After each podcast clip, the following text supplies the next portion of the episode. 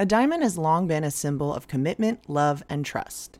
Isn't it time the diamond industry showed us the same values behind the scenes? Clean Origin is leading the engagement ring industry toward a brighter future, designing elegant lab grown diamond fine jewelry that never compromises our values. A brand that doesn't just talk the talk, but one that was founded to make a difference, to offer a more environmentally friendly, conflict free, and price accessible choice without any compromises on quality. Lab diamonds are grown in a lab using cutting edge technology that replicates the process of natural diamonds. A lab grown diamond is chemically, physically, and visually identical to a mined diamond without the adverse effects of traditional diamond mining. And for a price of up to 10 times less, we don't know why you'd choose anything else. You know, I'm a Sag. I'm always going to say bigger is better. And with these prices, three carats is the new one carat, baby. Go big. Honestly, five carats is the new three carats if you really want to go there. You all know that we know a thing or two about engagement rings, and these clean origin rings are simply stunning, classic designs, and for a fraction of the price. From the color of your metal to the center stone and setting, you'll be able to customize every aspect of this very important lifetime piece of jewelry. Whether you're looking for an engagement ring or tennis bracelet or diamond stud earrings, Clean Origin has beautiful diamond jewelry that you'll be wearing forever you can use code what's your sign for $100 off all orders over $1000 that's $100 off all orders over $1000 go to cleanorigin.com and use our code what's your sign at checkout for $100 off of your order of $1000 or more. Use our promo code what's your sign all spelled out. Check out clean origin today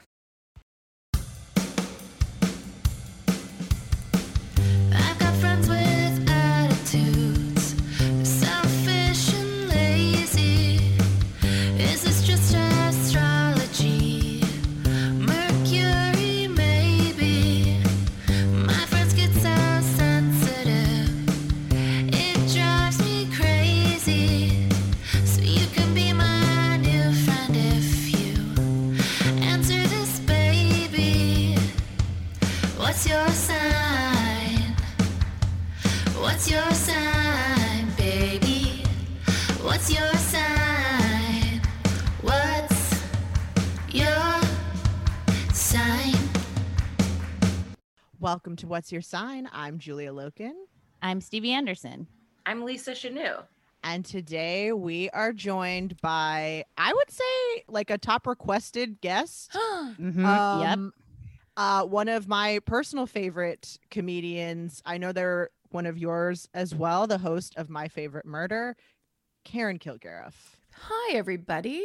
That's a really Hi. good intro. That was nice. Oh, thank you. That was. Nice. I always feel I feel out of shape because I'm not hosting stand up shows anymore. Where I'm like, uh, clubs and colleges all over the country. Yeah, she performs all over town. Um, you and, love her. Ooh, all over town is a rough one. Yeah, that is a rough intro. You're like, come on, at least say the country. All over, all over town. Yeah, all over. Town. It's just cafes and bookstores all over this great town of Los Angeles. Sure, I'm pretty sure I wrote performs all over town in like the first comedy bio I ever wrote. Like, it's like he has a car. Everybody, Bra- bra- brag right here. I guess that's my my LA nativeness showing where I'm like, what other towns does anyone give a fuck about? Come on.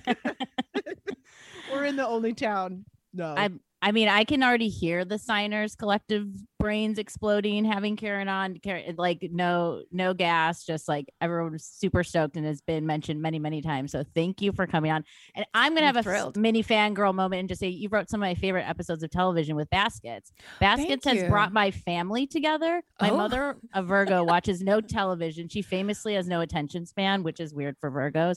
But Baskets, like it just like we watched it all in one city as a family and it's just such a just uh, the finding eddie episode i was just like which ones did karen do and i was like oh my god so Thank that's my you. micro fangirl moment i'm gonna do it that's but i know everyone's there's Thank you. many fangirl moments we can have for Karen here. So that was mine, and I took it. I can I just say it was I had a fangirl moment when I got asked to uh because our mutual friend Julia John Levenstein is the one who said, Hey, I got shingles. Do you think you can go into the baskets room? Because I can't do it for it was season two.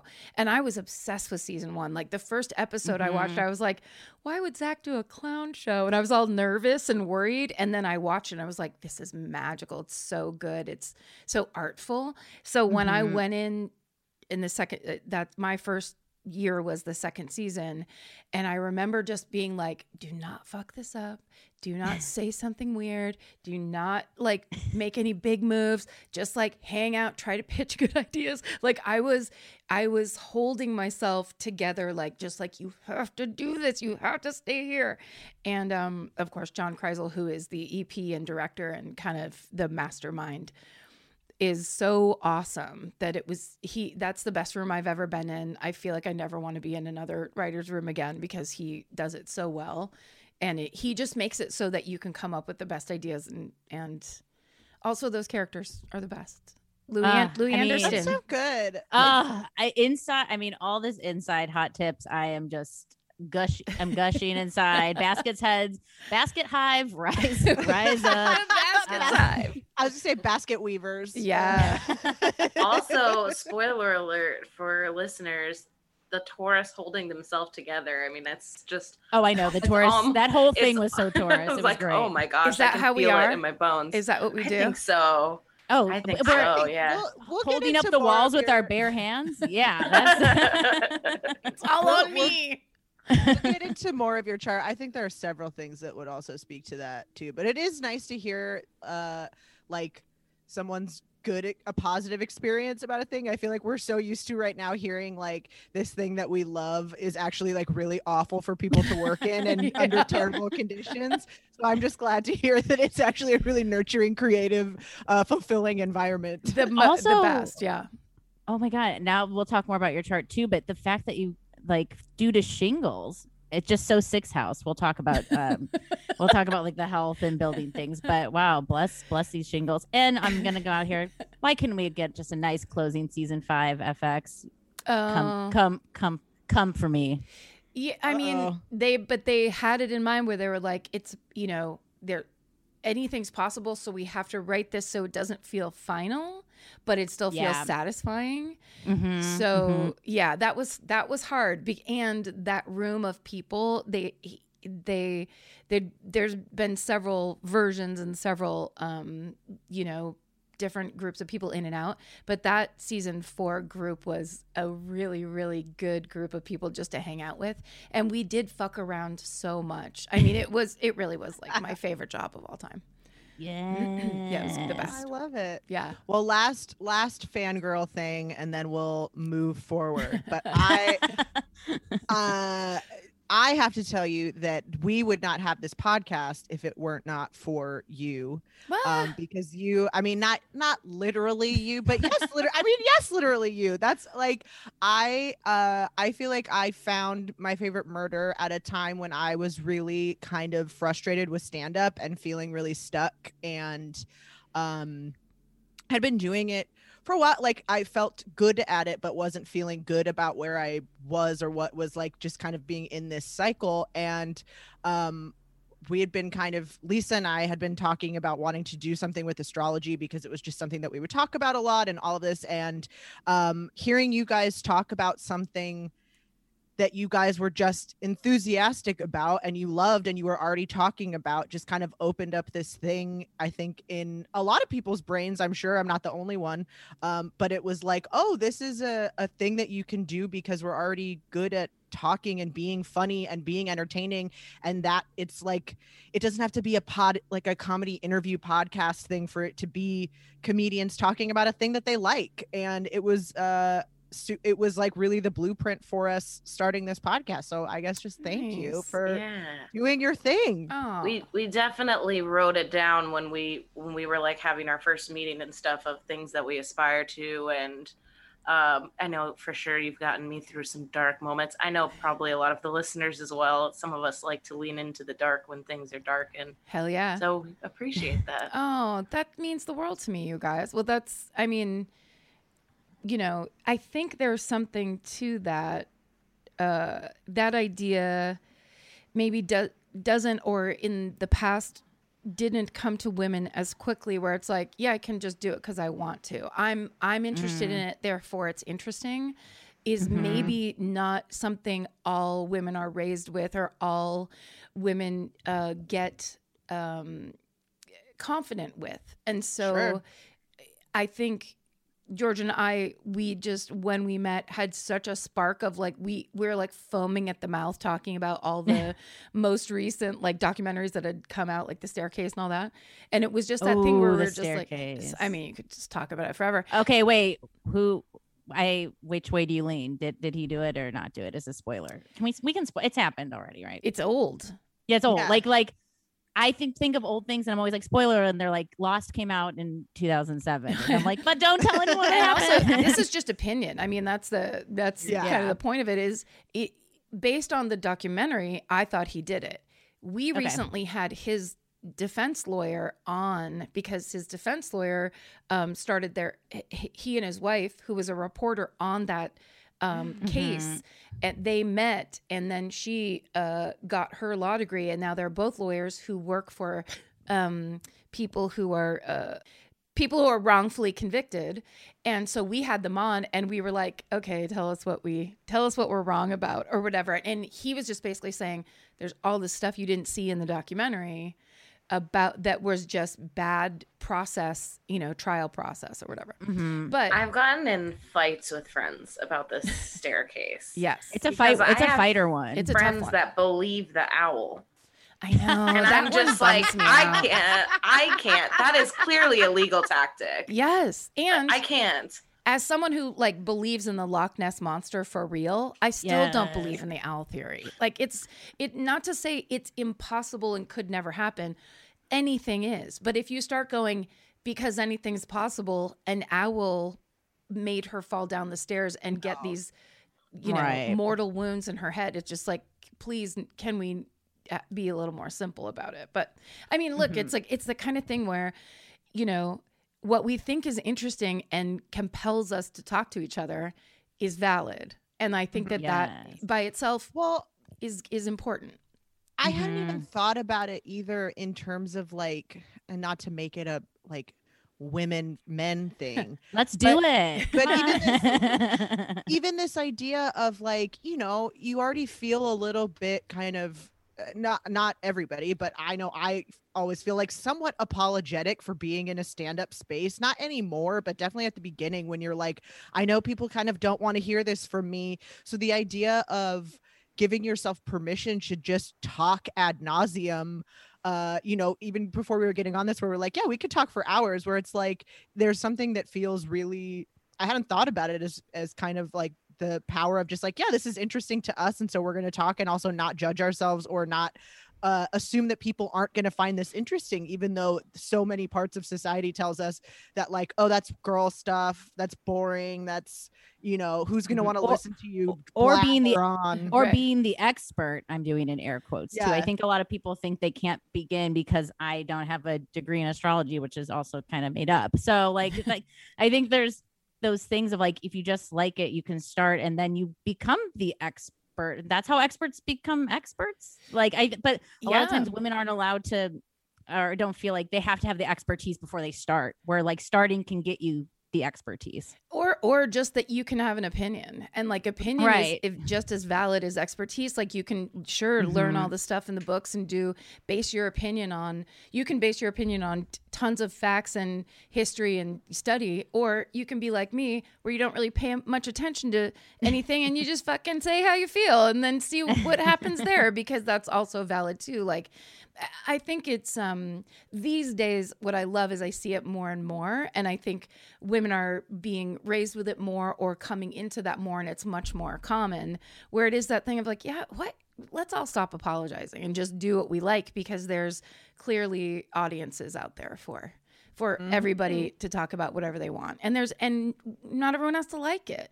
That's the thing I mm-hmm. used to always say where people are like, yeah, I hate that fucking podcast. It's like go and do and Yeah. be. Like god bless you and go hate it elsewhere because who gives a shit? I hate your stuff too. Like it doesn't need, this is not a consensus. We're not no one's looking for a consensus. Everyone's not supposed to be interested in horoscopes and everyone's not supposed to be interested in true crime. It's like do what you fucking want. I don't give a shit about baseball cards and i never will. But i don't think they're useless and i don't think you're dumb for liking them it's your thing everyone has a Yep. fucking thing Different strokes for different folks. best show I of think- all time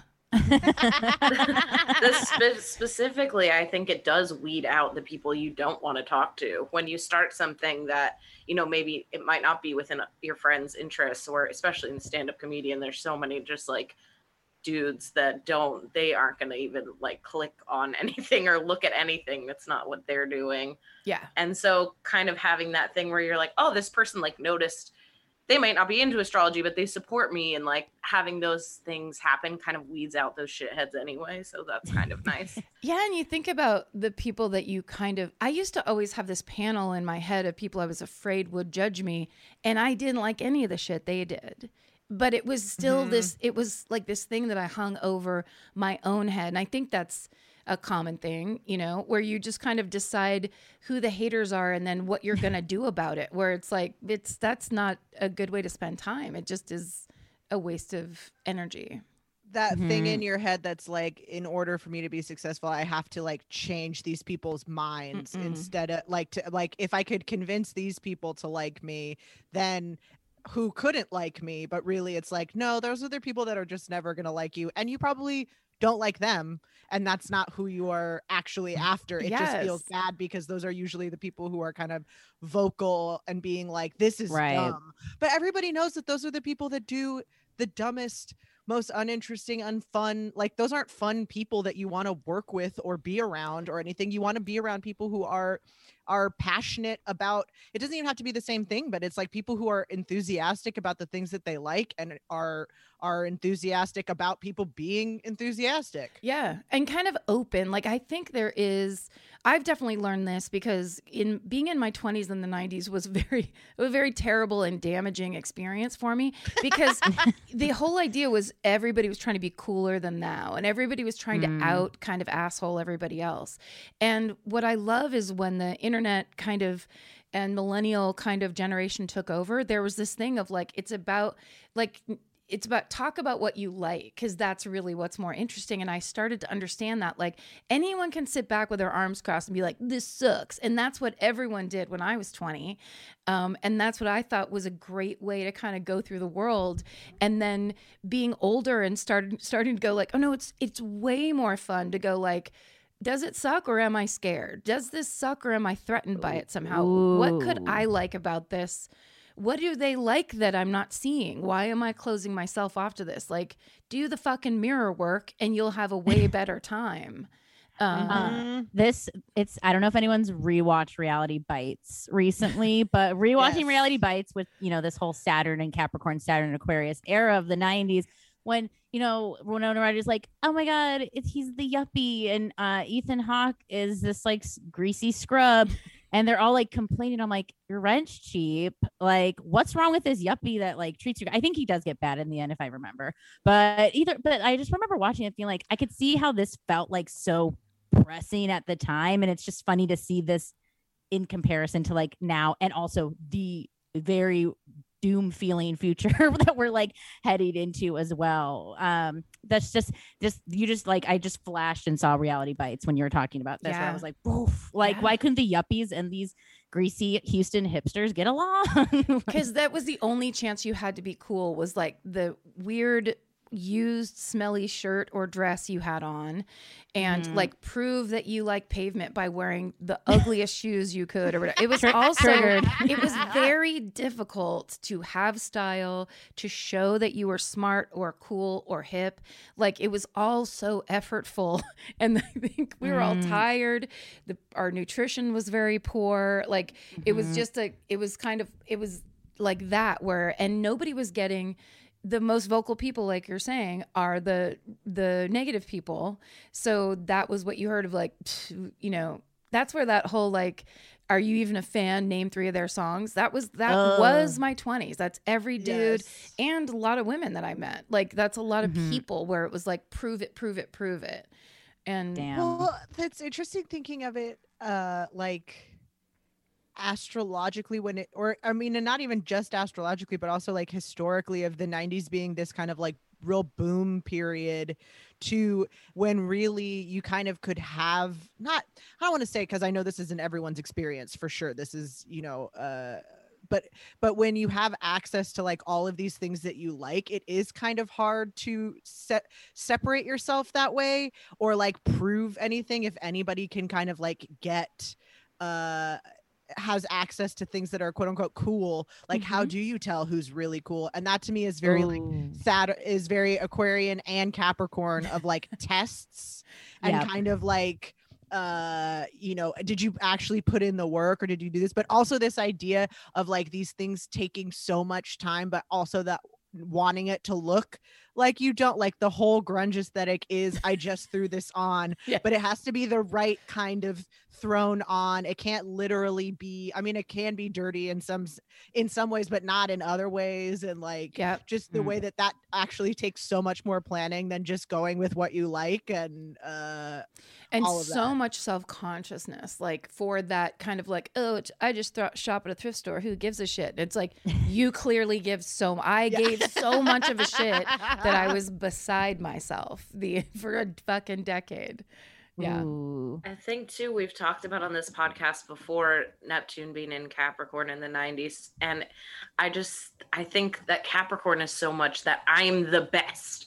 I'm the best grunge. I'm the best fan of Nirvana. I'm the you know and it's that like competitive where I- now we're in this kind of Neptune Pisces thing where it's like, ah, everyone can enjoy everyone's stuff. Like it's okay to just dabble a little. It's very, it's a very different stylistic feeling. yes it is. Mhm. having been in both i am so relieved it is so much more fun and nicer now Damn. yeah do you do you ever find yourself this is something that i was thinking about um recently like with i feel like i think i think about the internet so much like and not in a healthy way in a way that it like truly destroys me. Um but like the the i don't know if machinations is the right word but do you find with um a bigger like supportive audience do you have like do you have any imposter syndrome about that or do you ever find yourself being and not judgmental of your fans but judgmental of it through your own lens like not of them as individuals but it's like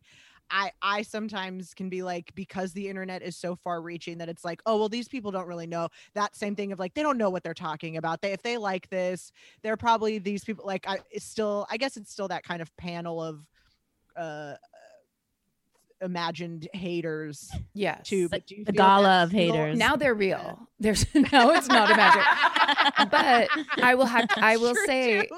that it's it's funny that now it I I accept that as part of this weird, you know, that podcast took off in the strangest way so quickly. And in the beginning, George would be like, Look, we're number one on the whatever chart. And I'd be like, Stop looking at that. It's going to stop. And then you're going to have a nervous breakdown. Like, you can't get involved in that. Please don't. It's going to go away. And I kept saying that to her. And she then, just like, six months later, she'd be like, We're still. No, we have look at thing, and I'd be like, no, no, no. And then I finally had to give over to like, this is happening and whatever. And there Mm. was a left I would say kind of a leftover 90s thing of I'm used to being the underdog. I worked for years and years um as a stand up and kind of like got myself nowhere for many reasons that were absolutely on my own that my own responsibility. Um then kind of went into other things.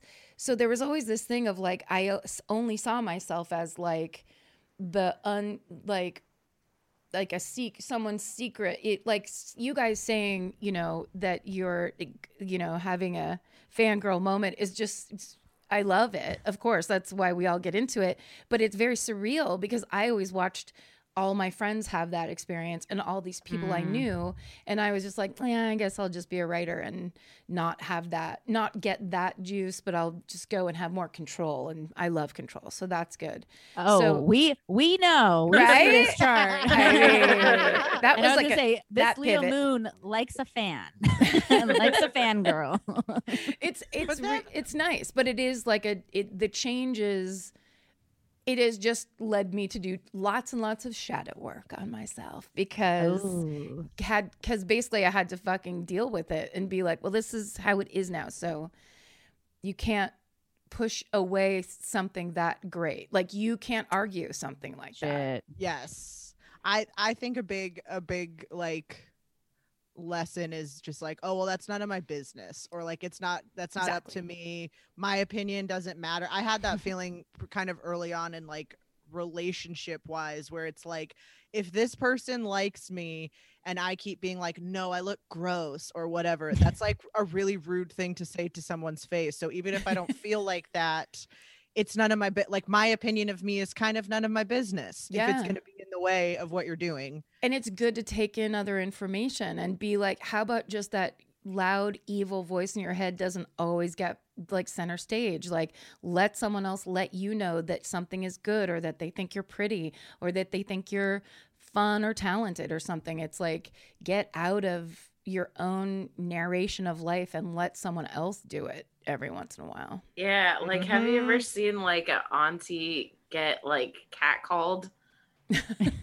like or just like an older woman where they take it in such stride and like it really like lights them up not at the cat caller they're not like ooh thank you sir but like they tend to just be like have like a fun clapback or some kind of fun like thing that they say back and laugh and have a nice day about it yes. and like not not to encourage catcalling in any way but i just think that okay if we can if we can take that horrible thing that happens and instead say oh i must look pretty nice today and feel nice about ourselves and you know have still have nothing to do with the cat collar obviously. Yeah, yeah. i got i got catcalled okay so i've been helping uh my brother-in-law uh with some like shipping project things so base i was going to ups i had a handful of boxes and this this group of guys in a truck like pulled up uh, next to the street as I'm like holding all of these boxes, all arms, you know, uh, full. And the guy was like, "Do you want some help?"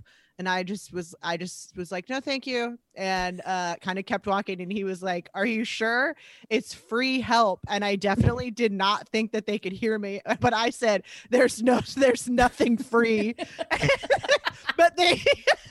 but they did hear me and then they started laughing as they drove off and i was like i think that's uh, i don't know if that's as graceful as as like the the auntie who really feels empowered by it but i did feel happy that uh they heard the the joke at least heard the tag yeah.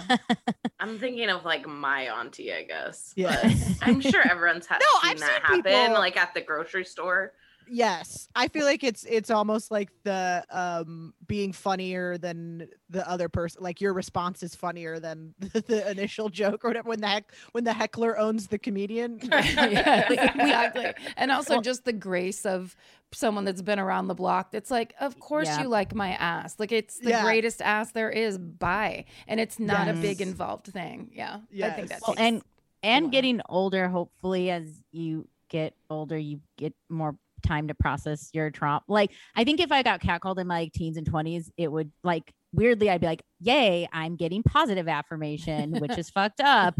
And then in that mid 20s of like now this has ruined my entire day. And now like with therapy shout out to my therapist it's like okay i can like polite not even politely see there i'm going like monitoring myself. I'm like i can just say like cool fuck off or like or just i don't know. Like i think how we're receiving we've received so much information now time after time. So yeah auntie's gonna have a great clapback because she's used it 12 other times for all the 12 other idiots that she's encountered in her life and And she's You probably only Wow. hope. gone through way worse shit. So it's like a dude Yeah, down exactly. the street yelling words is not the worst thing that's ever going to happen to you. So maybe it would have been or was in when you were 18. Right. Now you're 50 and you're just like it's actually kind of nice to be seen and also whatever his negative intentions are are his own. It has nothing to do with my life. yes Moving You're right. on. My aunt, my aunt does have stock lines. Like she always says, um, when people ask how long she's been married, she'll say 30 years. It feels like 30 minutes. And she'll wait a beat and then she says underwater. And that is the funniest thing. Yeah, I'm gonna hit on your aunt next time I see her.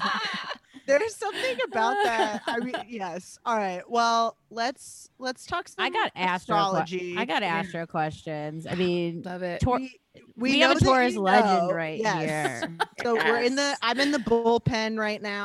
Um, I I'm the I'm the rodeo clown, I suppose. Uh, bringing- Matador. yeah, the matador or the matador, depending the the rodeo. Uh, I was like, I'm I'm riding all these bulls. That's what I was, I was gonna say my head. Julia's a Sagittarius with the half Like- human, half like horse. I could also see it being like a sideshow freak show. Uh, Sure. you know, li- like uh, coming out and be like, "Hello, my Tauros." but we know we know you know you're Taurus. We know you read your horoscope. But Mhm. has that has that always been the case? What is your relationship with astrology? Have we uh are we long time long time fan or is this a newer thing? Tell us about it. Um, I would say this: uh, being a kid in the '70s, where I remember a hairdresser that my mom took my sister and I to one time. Like I got my hair done first, and then my sister was getting her hair done, and I was hanging out. So another hairdresser at the place was like, "What's your sign?" And I was like, "Taurus." And then she drew the symbol for me, and was Oh. she was super Oh. into astrology, so she was like basically explaining it all to me. So uh, there was that kind of like that that was definitely a presence in childhood and i think i've always like read my horoscope like the in the newspaper like that Mhm. the real basic one. Then when i was older um, in the free paper in san francisco there's an astrologist named rob brezsny. I don't know if you guys have ever read his um it, he's great. And it's just very kind of uh it's a real paragraph for everybody every week. And it's very um it's just very kind of interestingly thought through it's always like there's a quote from somebody or it's like a Mhm. real um he he kind of explains what's going on you know in like the universe or whatever it's called um to why Yeah. that's why things are affecting you the way they are and what you can think about um Mhm. uh, so that I was always into, yeah, because San Francisco has their they have their uh, astrology stuff on lock. There's some good stuff to get into it, and then I guess lately my sister does a thing where almost every day she'll send me my horoscope because she follows a bunch of um, astrology people on Instagram. So she'll be like, "Ooh, look at this one; it's really good," which I, makes me laugh in quarantine. Where there's Yeah. always one. I think I tweeted this where it was like there was one that was basically like you've missed a huge emotional opportunity, and I was like, I'm just fucking sitting here watching TV. like, how? That's not fair. But yeah, recently the thing I was talking uh, on Lady to Lady Yes. about was just, I think it's because I'm so at home and I talk to about eight people and that's it. You know, like yeah. that I started getting so into reading my horoscope, and also i discovered all these amazing astrologers on Twitter and all these accounts that like Hell say yeah. really cool Mhm. shit, and the way they do it is really fascinating. So then it it just got into like three times a day I was checking my I was checking my horoscope to be like, what about now? Will I be what's gonna happen now? And it but it really felt very helpful it wasn't Yeah. um it was like very soothing and kind of like fascinating because there are some things that felt really true and and Mhm. felt really like the accuracy is what kept brought me back every time brought me back for more so it was it was and it's just kind of fun Yes, I agree. I think it's like something that seems when you first uh like kind of resonate with you, it feels magic. Uh or like where it's like how could someone possibly have this kind of insight into me? Like how are they how do they how are they in my brain? And then you kind of keep having to go back because you're like, I want to see this trick again. Yes. Like, and keep going. And then you're like, all right, how are they doing this? Yes. Uh, and then it kind of becomes more, but then I think it's just like anything, the more you get into it, the more you can kind of rediscover some, it's now, now it's not magic in the way that it's like seems outside of it, but it's like, oh, that's wild that this thing still can function in all of these different ways and then the more you learn about it the more you realize how many levels it can function on and everything and Yeah. and mm-hmm. And we're in a golden age it. of astrology Twitter. There's so many good Yeah. accounts. so many I good rem- accounts. I remember seeing like all of like our like past guests and Astro friends being like, Karen followed me. Fuck. Like so Are you Astro Twitter. Yeah, Astro Oh, Twitter yeah. was really happy. So I'm uh, what I'm saying is like I think Astro heads and the true crime folks, there's a lot of inter like there's a lot of intersection and they because they're into the weird, you know, like it's it's fellow weirdos and there's and there's parts in astrology that that talk about death and that talk about Mhm. uh why people me- are the way they are and- Right, yeah, and right. why who- Habits and, kind of certain To- yeah. all of those kinds of patterns and things. And also um we just had kara and lisa uh on and we were talking about svu and this kind of thing. But i think that it, it wasn't something that i had really thought about until preparing to talk with them about their why they like svu but also i think this idea in keeping with our conversation of of like empowerment and uh self-reference and stuff that i think a lot of the kind of um stuff of true crime is like learning to trust your instincts when something seems wrong Yeah. or Mm-hmm. that like there are things like we we do just know if something's off and that's okay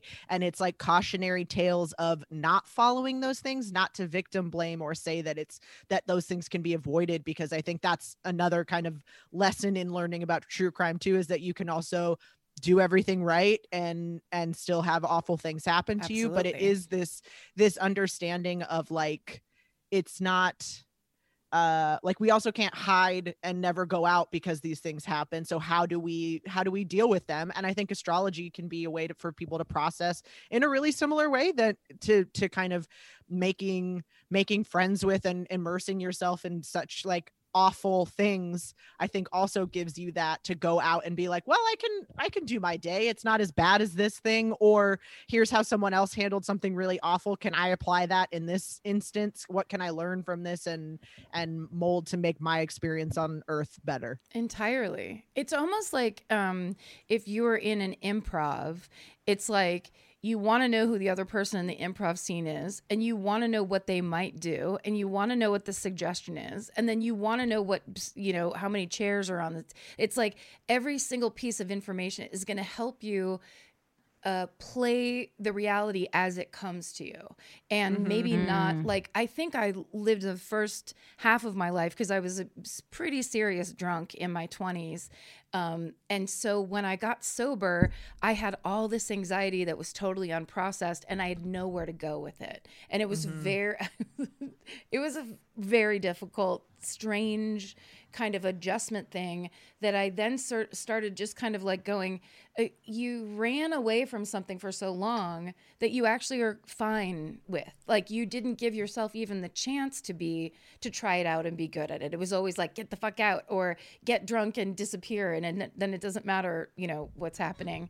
So I think there is that kind of, it's a soothing it's like it assuages your fears it kind of wherever you can get uh, confidence and calm you fucking get it whether Yeah. it's because you think a certain thing is or isn't going to happen that you know what could happen whatever it's it's just that kind of like how do i read the world that is this improv stage i'm on all the time Whoa. Absolutely. And I think specifically today, there are so many people who have like a very modern take on astrology and a very easy, like easygoing writing style that isn't negative, that doesn't push like you know false narratives and all these things that we we do to ourselves and of course like with all of this kind of stuff talking about you know weirdos and and the occult and true crime and astrology like of course you found like solace in a, a san francisco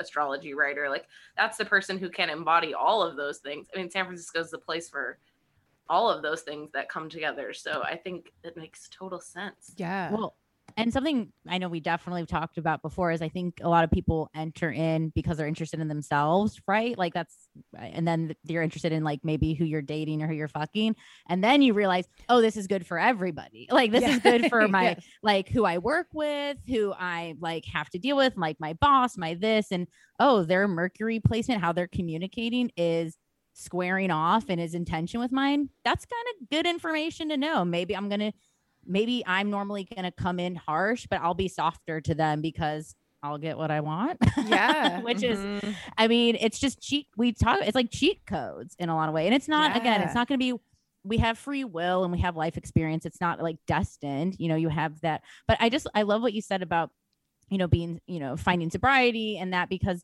you're north. Are you familiar with the North Node? No. Okay. All So, okay. Just had to start. And We're before I getting go to the, before I go to the North Node, I just had a.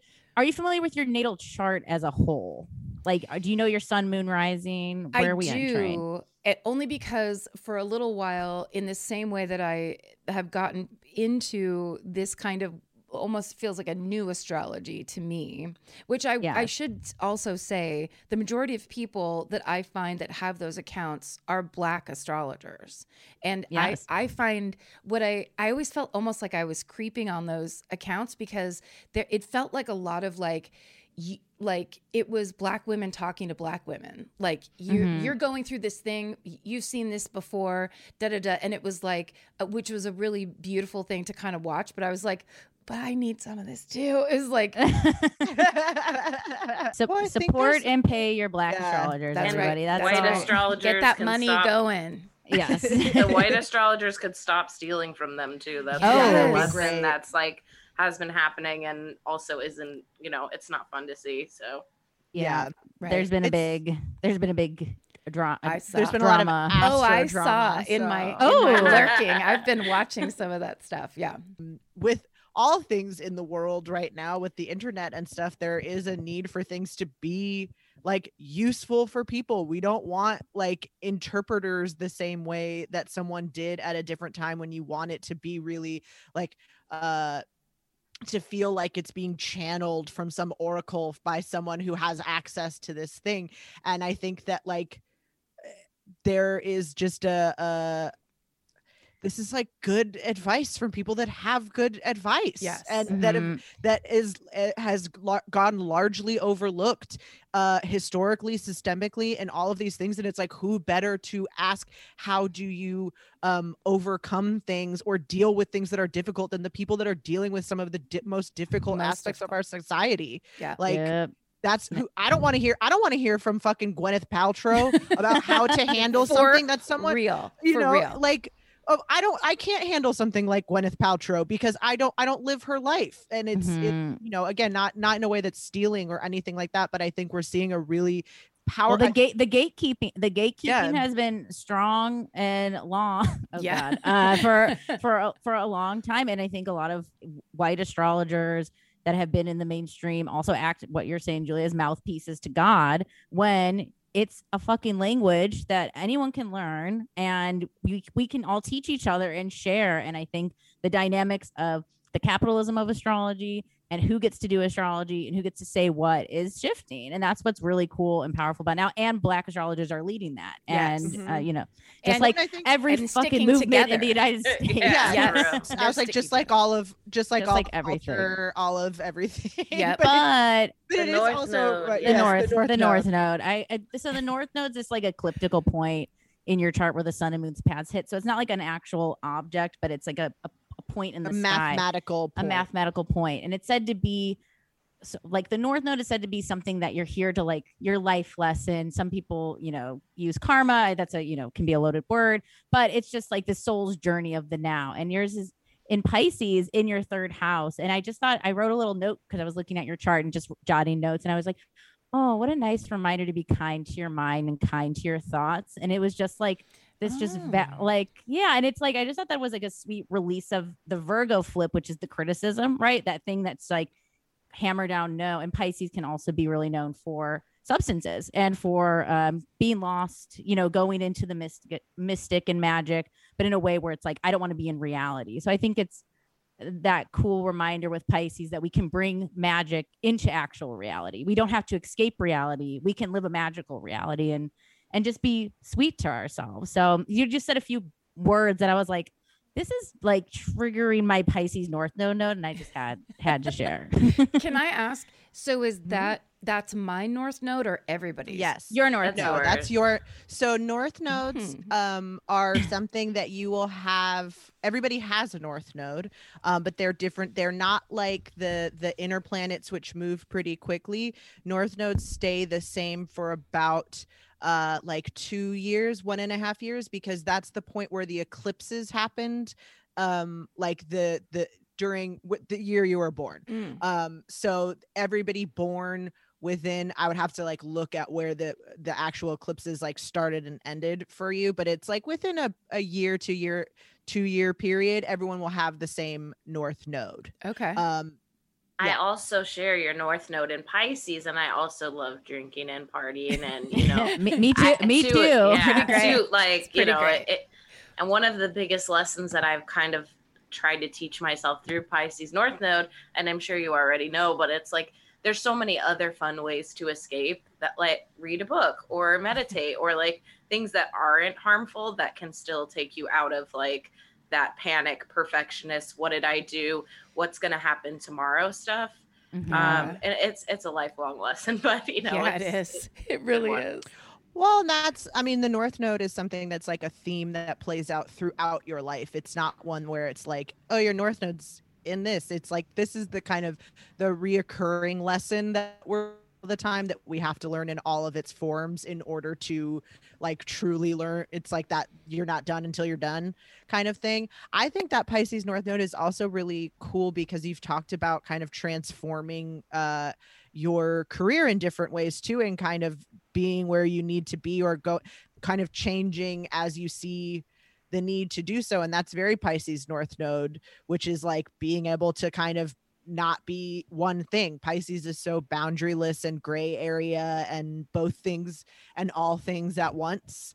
Uh so that definitely fits in terms of like finding finding quote unquote success whatever that means to you when you go sorry to like rhyme be like go with the flow but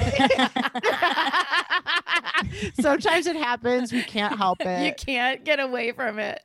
sometimes that's it's the right sometimes you have to go with the flow and say go with the flow you I, know what's funny about that is that I cannot tell you how many times I've ta- I've had the same therapist for like 15 years, and so many times we have to come back around where she's like, "But you don't control that, right?" Like there's it's always this thing about Mhm. control and about like that the idea of if you do like take your hands off the wheel that you're basically just Maggie Simpson and you're Mhm. pretending you control things and you fucking don't it's just for your own comfort and whatever and that if you can actually allow yourself to learn how when you don't try to do it watch the world do things for you and toward you and with you like that is i mean i've only been able to absorb that like in the last 4 years or something of like I I, I might say 2 years actually because it's so hard you know what I mean? To not go, we have to do A, B, and C. So we keep doing this and we did whatever. Mhm. And then it's just like, or you could not do anything and the same things are going to happen because that's actually how it is, really. If you just fucking unwind your Irish Catholic ass for five seconds. But you know, Mhm. it, that's a but tough that's one. why it's a that's why it's a life lesson because there's all these different ways once you learn it in one way then you kind of get comfortable there and then you have to learn it the next way and be like oh this is that same thing again i thought i Mhm. had this under control Yeah. but nothing's under control yeah. and on Uh, the and on the on the flip with the south node because that's going to be in the sister signs of like pisces and virgo because they're the polarities each sign is like has their opposition that being in your ninth house too of like the ideas we cling tightly to right? Because virgo really wants it done and you know get back to the, like holding up the building with my bare hands. It's just earth sign stuff right? Like earth wants to see the tangible results.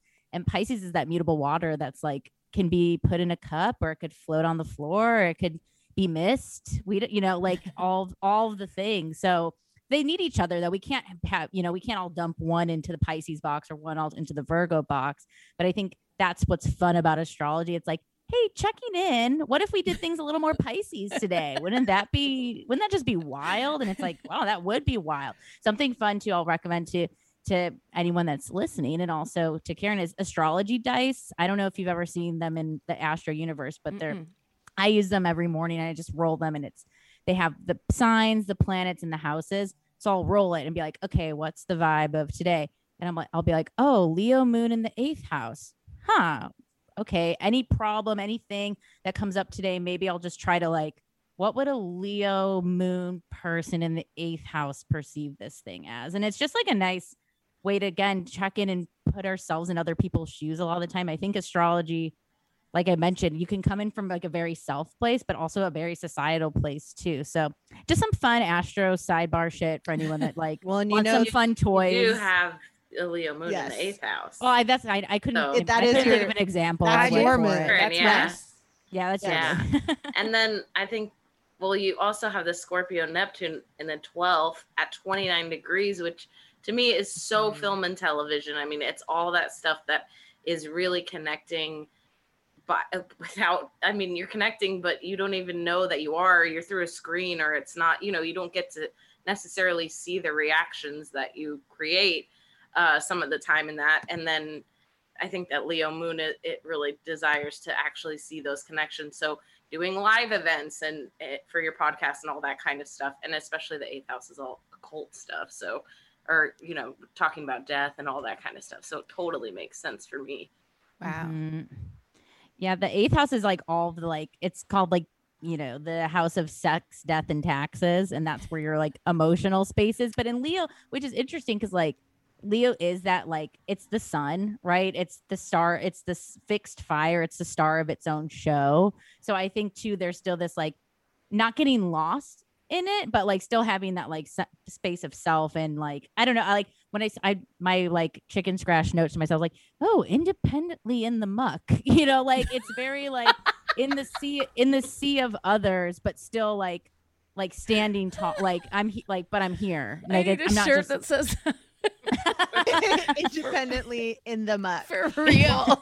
I'll do I it. I'll- make make it. Someone, right, we're someone getting on add board. us. Um, No, I I like- like you also have Leo Moon hair for sure. Like yes. Mhm. great hair, just like full bodied, always looking good. Thank well you. Ve- i mean all that venus too i mean you have the you have the taurus sun mercury and you're born during a mercury retrograde so i had a question about that oh. for you because it said we don't, we're in mercury retrograde right now. Mercury retrograde, I think, is like a first thing people learn about a lot of the times too. When like like shit's happening, it's like Mercury retrograde. it's theorized that Mercury retrograde folks don't feel Mercury retrogrades as much as the norm, like non-retrograde Mercury born folks. Do you? What is your take on Mercury retrogrades? Do they fuck up your life? Yes or no? Are you aware? Um, I feel like the thing that when I'm aware, you know, there's that website where you literally let's call it, is it is Mercury in retrograde? It just says yes or no. that makes me laugh so hard. I, that's like one of my favorite like things to show people. Um, I feel like I hear about them coming and I try to remind myself be careful what you say. I know it's communication in Mm. general of like the or tra you know like um be careful Details. driving, yeah, whatever. oh yeah. But for me, it's always what I say because my mouth is what's always gotten me in trouble all my life or out of trouble. But for the most part, it's like, don't try not to say it. You don't always have to say it. Um, So that's the one thing I always bring into it. But I can't ever tell. Uh, because I can't ever remember to do it. So so I can't ever tell like if this is because this of what the you know this time is Mhm. or Yeah. if it's just my usual bullshit where I can't uh it, it's very recent that I've been able to just like I what I do is literally hold my lips closed when things are happening that I don't like just so that I don't have a real-time reaction. That's like my newest thing, but it's very recent cuz it used to be I I've had memories where I'm like I'm talking. What am I saying right now? And then I'm like listening and it's like, oh shit, I should not be saying that. Like that used that was definitely be the before time. So it's like now I just can be quiet and that seems to be like a miracle. when you're Um, physically clamped down. yes, love it. exactly. Since your When I'm sun is my kind notes. of your sun is kind of close to your Mercury too, and I just wonder. I imagine that you're good at memorization. How do you feel about it? I think I am. I'm definitely I definitely remember things better seemingly than other people because I'm always saying like stuff to my sister where she's like, "How do you remember that?" And I like details and stuff from childhood or long ago. Mhm. Um when it's actual like if I have to memorize lines, I panic. Um like I always I'll work on it and look at it, look at it, but then when it comes to actually saying something, I t- I this voice in my head is like, "No, no, that's not it." And then I have this weird panic. So I feel like I'm good at it if I would allow myself to do it. But there's a lot Sure. of uh very loud voices in my head. How about uh like songs? Because you do have Venus and Gemini too. You can can you when you hear a song, do you know the words? Yes, for sure. Yes, that's Yeah. way easier because it's It is easier because Yeah. there's no pressure. Yeah. Yes. I know Well- that Gemini, Venus, Mars, um, conjunct in your in your seventh house of partnership was just like that's one just to forewarn you when you Google things like it's like Gemini, they're out and about. What a flirt. Can't tie their asses down. Um, I don't Yeah, it's like you'll never. I remember the first time I read it and I was like crying. I have it too. I was like, it was like you cheat on people and you're. I'm like, hey, this isn't me. That's not fair. but I but I think it's just like interesting to hear you say I can see myself talking, but it's just going because Mars is just so is the action a lot of the time, and it is in that very uh, mercurial, chatty Gemini. Also there with Venus that values the chat too, and then Taurus. uh, Taurus is just our fixed ass, Earth ass, down ass, practical that ju- that knows this is trouble, and Gemini is like, hmm, well, let's explore that, shall we? Yeah. Like let's let's see what level of trouble that could possibly be because Mhm. I've seen it all and now I can rank it and I can do those earthy things with these air things and and and and sort it out. I think it's also cool because you have that Venus Mars conjunction in Gemini opposite your rising sign, which is Sagittarius, which is one of uh, this podcast's favorite rising signs. Uh, Oh yeah. because it's and I- yours. no, none of No, ours. I'm a Sag. like. I'm a Sagittarius sun, but not rising. sun. Sagittarius okay. is a fu- it's a fun rising. Like it's I a will fun tell you that. rising. I but I think it's interesting that idea too of this kind of like being like, oh no, I shouldn't have said that or that sort of thing because it is that like um opposite thing of like here's how I'm coming off, but this is what I'm actually like not not in a I'm hiding it way, but also like don't believe don't believe this. Like here's here, i'm gonna actually say something. I might come across as very together and and chill about things but i'm maybe not as chill or i'm still gonna say it. I'm still gonna call uh, attention to this thing. I'm gonna say the opposite thing that i should say right now. That kind of action where it's like because that's how we get to i think that like in the muck stuff going back to your leo your leo moon in the eighth house of uh, to, for lack of a better term other people's stuff. And i think it is also like where do i fit in within the context of everyone else's stuff? And i think that can be both a like uh curious kind of provocative energy or it can also be uh one that's intensely interested in other people's uh senses of security or what do uh, what does what do other people do? I think uh an exploration of of serial killers specifically or heinous crime committers to me is very uh leo moon in the eighth house because it's it is this idea of like what uh what made them them or like what how how did someone get this? What what what pr- what would promote so like what would what would uh, make someone do these things and that to me is very much that understanding of like someone's identity within uh other other people's influence but also your own identity within other people's ideas too does that make sense at all? Anything I said? It absolutely does. Well, because it felt like there was four things, but the one in the beginning that you were saying is a thing that is,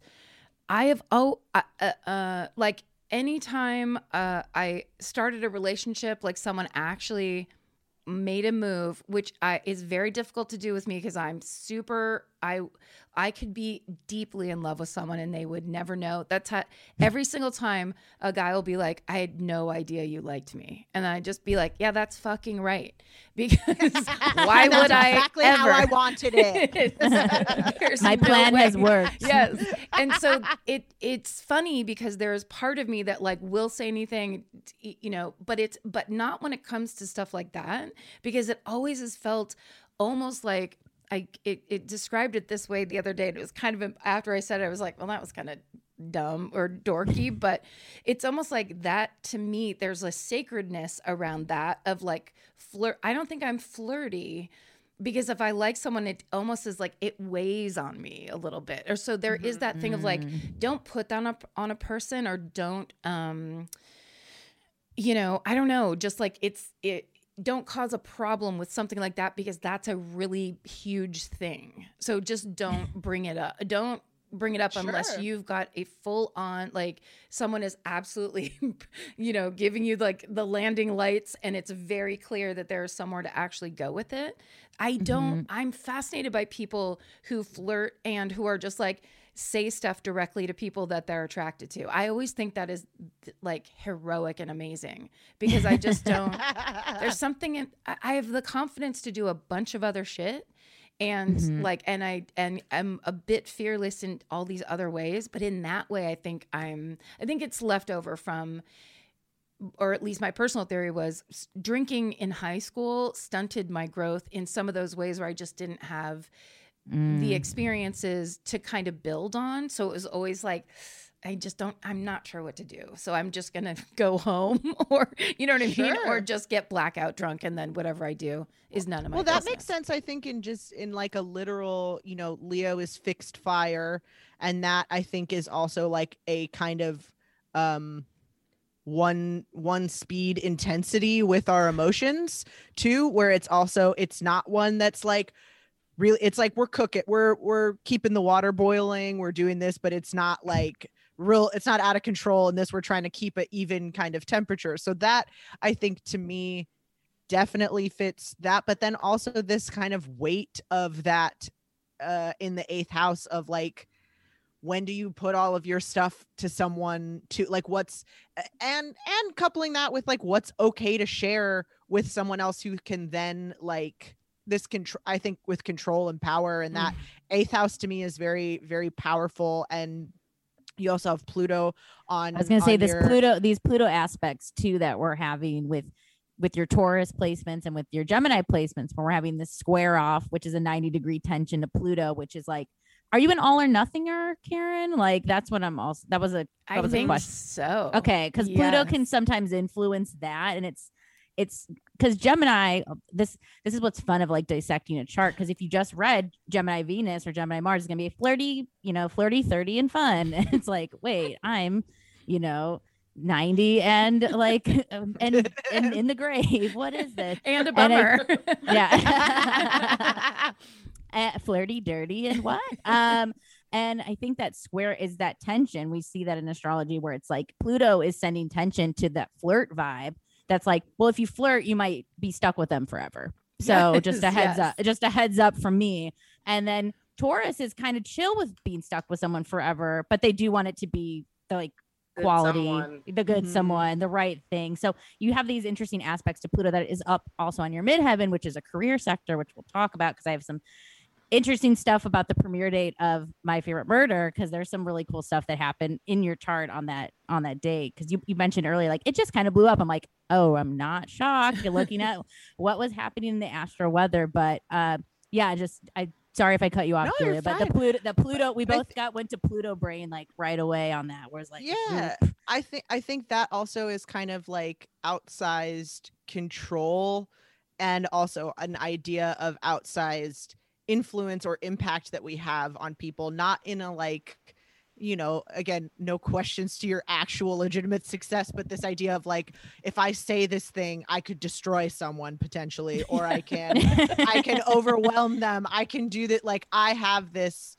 and I think it's all in that kind of control, power, balance axis of like how much knowing that you do have the ability to to to control some things if you want in an emotional way not in a actually i can stop things from happening but also knowing like that you have a lot of power. You have uh, you're you have intensity and you have this at your disposal and it's not one to just be wielded lightly because not only is it not taken lightly but you also don't feel lightly necessarily or th- like say even if it's even if it's something that you don't intend to be super powerful it can come across that way and now you're responsible for that kind of like how that landed when that was not I didn't mean to throw anything there. I'm not like so now I have to clean up this broken thing that I knocked over. Like I was just trying to have fun. like it's very much like um Anna Paquin in X Men, you know, where she's Yeah. like she has like freezing Yeah. hands, right? Isn't she the one that like freezes people or Yes. she kills them think. outright? Yeah. Yes. It has that No, feeling. she's- hers It is is that. the- yeah. yeah. It's that Yes. it has that vibe to me where I'm kind much in the same way that like oh I'm talking I didn't realize I started talking. It is that thing of like uh I th- I think I get what's happening. Now I'm doing this thing and it's actually too big or too something and then and now I fucked it up and now that's dead forever or something. That kind of thing where it's like the um the stakes are insanely high always in my mind. And they yes. Well, we might you not do have this trine to Saturn and your Mercury also with this. Uh, or I'm sorry, not trine. It's square with your with your moon too, which I think is very like, um, pushing things to the the end. What's the word that I'm thinking for? I was going to say like dramatic thinking, but it's not. It's like uh destructive in the sense of like uh, worst case scenario thinking. fixed i was going to say fixed is very finite so i think it does think in like real life consequences too where i think other modalities of science don't have that like uh i guess consequence right weight like of the- it. Mhm. yeah yeah like Well, what could actually result from me liking this person or hating this thing or doing this or doing that Saturn also is consequences and and like results. So I would imagine. Do you feel like you, um, probably growing up, did you get in trouble pretty regularly for like saying something? It was like swift, yeah, like, All the time. That's where it's. I think it's also that thing too of like, oh, even though we're now like in a business where you're supposed to be able to say, you know, the most outrageous thing, I think you can still have that in your mind of like, no, well, someone can say the most outrageous thing. I get in trouble for Yeah. saying an outrageous thing, even though that's what we're supposed to do. But yes it's like i'm the Mhm. i um, am from a loud talking family i'm always l- the loudest person uh, in a bar in a party what you can hear me always and it's just that's how i was raised and that's what everyone else in my family talks like. So it is that kind of thing where yeah if people are talking shit i'm the one people are going to hear even though everyone else is doing it. It is that that is my history for sure. I have a I think oh. taurus oh. mer- oh no go go. You go. i okay well it's a taurus mercury question back to it because you just hit on like a very like common trope for taurus mercury of like having a loud voice. Taurus is ruled by the throat too so like that's why like singing and talking and like doing vocal type things are very common but also with that natal retrograde too sometimes it's theorized that those folks can be great writers too because they have this memory bank of like stories and history and like what you said about your sister what's your sister's sign too this is the astrology she's a leo Oh my Oh, that cute. moon, that moon That's coming cute. through. Um, but I was gonna ask if you feel like the word nostalgic. Do, do you have a nostalgia core to you, or does nostalgia make you want to puke? Oh no, I like it. You mean like um you mean in general or just like personal history? It's like maybe both. Maybe both. I think the thing with natal Mercury retrograde folks, since they have that memory bank to uh to write, right? I think they can get lost in old journals really Yes. easily. is like is the working theory. So I was curious if like I don't know, like even like objects having really like high value of like memory and history. Yeah, like it's just all those little things, especially for Tauruses, because we like stuff. Let's Yeah. just let's just talk about it. We like things. I've We're also- Venus I- here. I'll say not before to cut you off. You also have a beautiful singing voice, and you're a very talented musician too, which is another Mercury retrograde signature. Thank you. Uh, Mhm. is those ways of being able to communicate that aren't finding ways that aren't talking Yeah. to be able to communicate what you're doing. Continue. Yeah. I, again, just having to having to sing. that your was a good that was a Thank good you. caveat. I lo- Yes. that was necessary information. I don't know. I don't know if everybody knows that, but Get it out there. The and- album's yeah. for sale on this special thing records. Um, Oh, link on- link in have it- show yeah. notes. Link We'll in put it show in the show notes. Have it on vinyl. It is excellent. Oh. Ooh, Um, I no, need that for my vinyl. Yeah. I All right. was just See, I need continue. stuff. we're Doris. uh, Okay. we're coming up out with um because the the old vinyl that was orange um sold out because you know everyone wants vinyl these Yes. days. So the new one Hell we're yeah, gonna baby. make new ones and they're um I think a bel- a beautiful olive green this time. yes, if I'm earth not mistaken. tones. Yes. earth Yes. tones. Uh, I was just gonna say I've definitely had dreams multiple times where I'm in a thrift store and I walk up, you know, in the thrift store where they have the case where you can't touch things because they're a little Yeah. bit more actually valuable than the rest Yes. I of was the about to say the H. I was about to say the H and M jewelry being sold. Exactly. like an old Polaroid camera or whatever. I've had multiple dreams where I walk up and my stuff from like when I was five years old in my bedroom was in that case. And I was just like, that's mine. Can I look at that? And it's like, and in the dream, I don't like, I don't actually think the stuff I was looking at was literally like I was having memories, but the things represented things where I was like going like, oh my God, I need that back. You know, like an old Jack in the Box toy or whatever, shoes, a dress, whatever, where it's like, it was so meaningful and like, I can remember Whoa. every moment of that dream, and I had it fucking eight years ago or something. There's, I definitely have that, and like my grandma's old jewelry box, and this kind of these little pieces that um Mhm. remind me of things. That's a big That's thing. so cool. I love this. That's Yeah. so Pisces, Neptune in the 12th to me, or uh, Scorpio, Neptune in the Mhm. 12th house. Well, Uh, yeah. I I did also notice while looking at your chart that there are some things that you do have in common with serial killers, which I love because We I all think it's- do. we all do, first of all. And I think it's such a perfect representation of what we were kind of talking about before how, you know, you can lean into the darkness in certain ways. You know, you could actually study serial killers instead of, you know, becoming one. And like, you can learn about murder through like watching documentaries instead of like, you know, hurting animals or however people start. Um, and I think, I think of- that's how they start. yeah, It is. That is. Yeah. um, one of the things that a lot of well, most of this information comes from JoanneWickenburg.com. Um, Joanne got some information from the FBI regarding a few serial killers, 44 chart natal charts of serial killers, and um, one Where's of, the movie? I want to see Yes, it. for real. Where's the uh, Lifetime docu yeah. docu series? I will subscribe. The mo- most se- serial killers have the sun or moon in either Capricorn or Sagittarius, but a lot of them also have the rising in Sagittarius. And an- another thing is a prominent Pluto, which I mean that that is almost kind of too on That's the nose for astrology stuff, but it's it's um Pluto is a death and rebirth planet in astrology, so it kind of almost makes too much sense that that is one of the things but uh, you know i think that it's such a good representation of how we can see those things and and be around them and actually bring light to people instead of darkness so Damn, that just reminded me. I have the same birthday as Ted Bundy, and Fuck. And I have Sun in Sagittarius and Moon in Capricorn, and Pluto is very strongly aspected in my chart. So I do have like a straight up serial killer chart, um, in a lot of ways. I guess. I Um, Julia, what's under those big blue chairs? I'm wondering. Have you seen that? There's the one that's just the basic. um The Is it your son when it's the one you know from your Yeah. birthday? Your birthday, yeah. Yeah. So it's all the serial killers, and I think they're all Gemini and Virgo.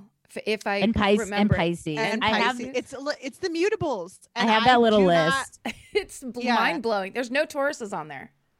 But The I Tauruses are too lazy. Sorry. yeah. Or we don't want to do it. It's or- a lot. No, I think it makes sense that the mutables Yeah. because their asses are gonna get caught. That's the other thing. I oh, think the oh, Tauruses are gonna be too good. the. Pisces, Yeah. they think they can get away with it because they think they're unseen, which is like just because you know your crush doesn't like you back or whatever, that doesn't mean people can't see you stab somebody.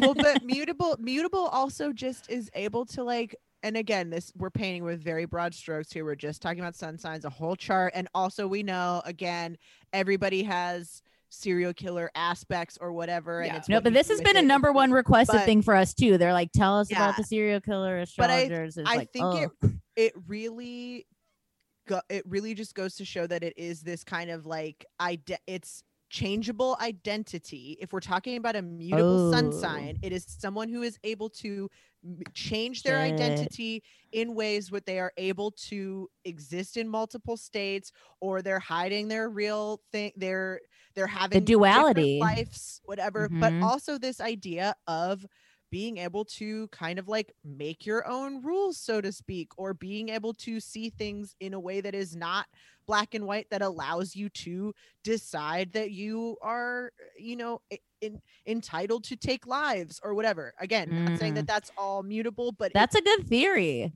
I it- like that theory. yeah it makes sense. again it's not all ser- it's not all to say that that's the only thing that mutable energy is good for is being serial killers but i am not it ever seems to lend it seems to lend to it, maybe, if Mhm. anything.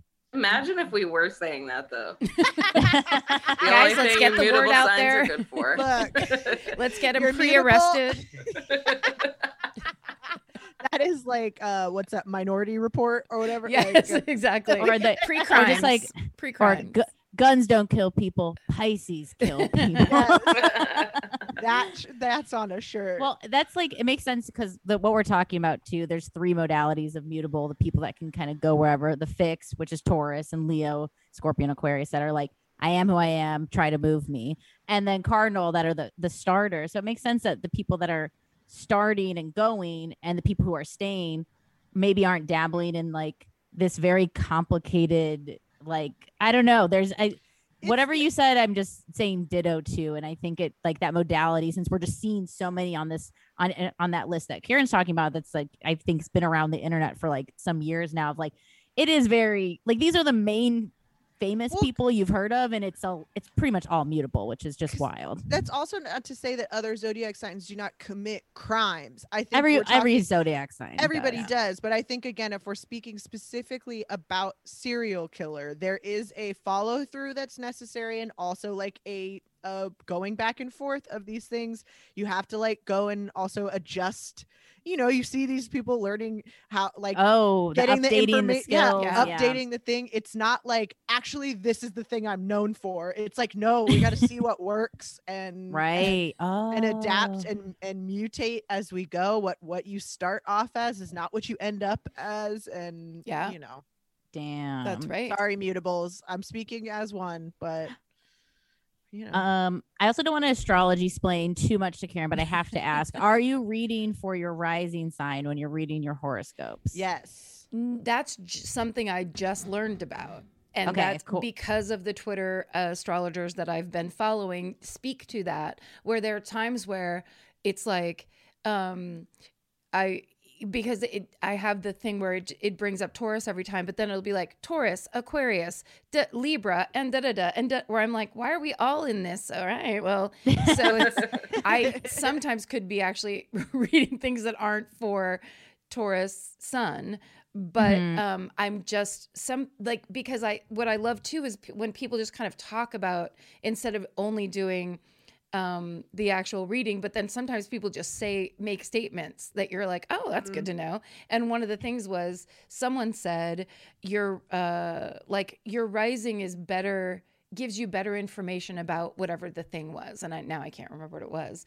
But that's when I was like ooh I think that's for me. It's Leo which makes me laugh because Oh, then it's like so I should be reading my sister's horoscope this whole No, time. Sagittarius. Sagittarius. oh Sagittarius okay Yes. Leo I mean, read, read read Leo for fun. You know, like why not? It's your moon and and it's your sister, so you'll get a lot of insight. But yeah, it's just your rising. It's gonna set where all the planets are today in in terms of your chart. So it's gonna give those forecasty sort of things a lot of like, of that depth and breadth. I mean, I think it's good to read them. I end up reading like all my shit in my chart of like I'm going to read my my sun, moon, and my rising. But the rising, if you really want to know, I think like timing sort of things, though, that's like the chef's kiss of reading hor- horoscopes. Okay. And then the the ones that tell you, you know, what Tauruses are like and stuff. That's always fun, like the sun sign stuff.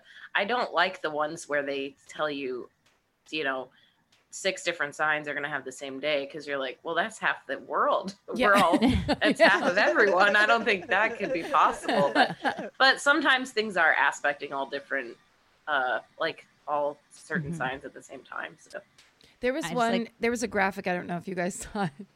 It just made me laugh because it's things like that where I love uh, like an infographic that teaches you something super fast, and Mhm. it because it was around Valentine's Day and it was basically um, where's your heart eh, for all the signs, and so it was um, like for my for Leo the heart- it was a huge heart over the head, and then for say I'm I know what you're talking about. Did you see Yeah. it? So like The Taurus, the Taurus, did it have pizza? it had a piece of pizza as the heart. Like so everybody else has hearts like around the head or all over the body or wherever. Capricorn had none.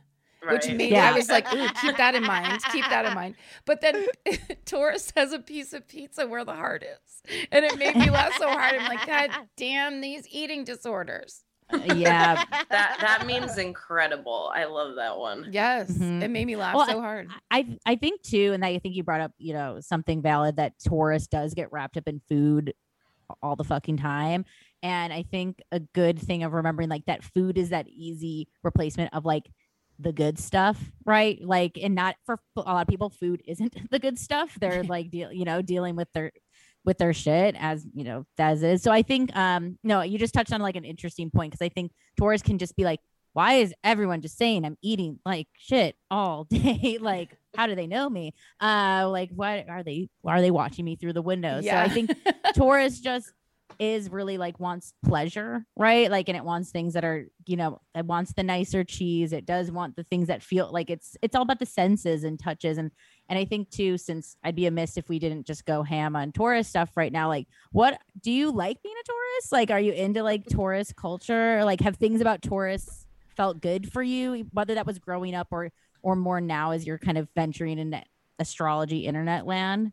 I mean, I have to say it. It I have felt uh it that it is it suits me. It like is Mm. what I've observed. You know, I've like the stubbornness, which like I know a lot of people say that where it's like, yeah, everyone's stubborn or everyone it everybody has a- these aspects, but it's like, but there are like some of those memes where it's like like basically if you try to tell a Taurus to hurry up they they'll literally stop moving that that Oh, kind of stuff is absolutely me um you know that kind of thing you can't hur- i won't be hurried. It infuriates me to be hurried in any way. It, it like it gets it gets under my skin. There's certain things like that that i find hilarious and fascinating.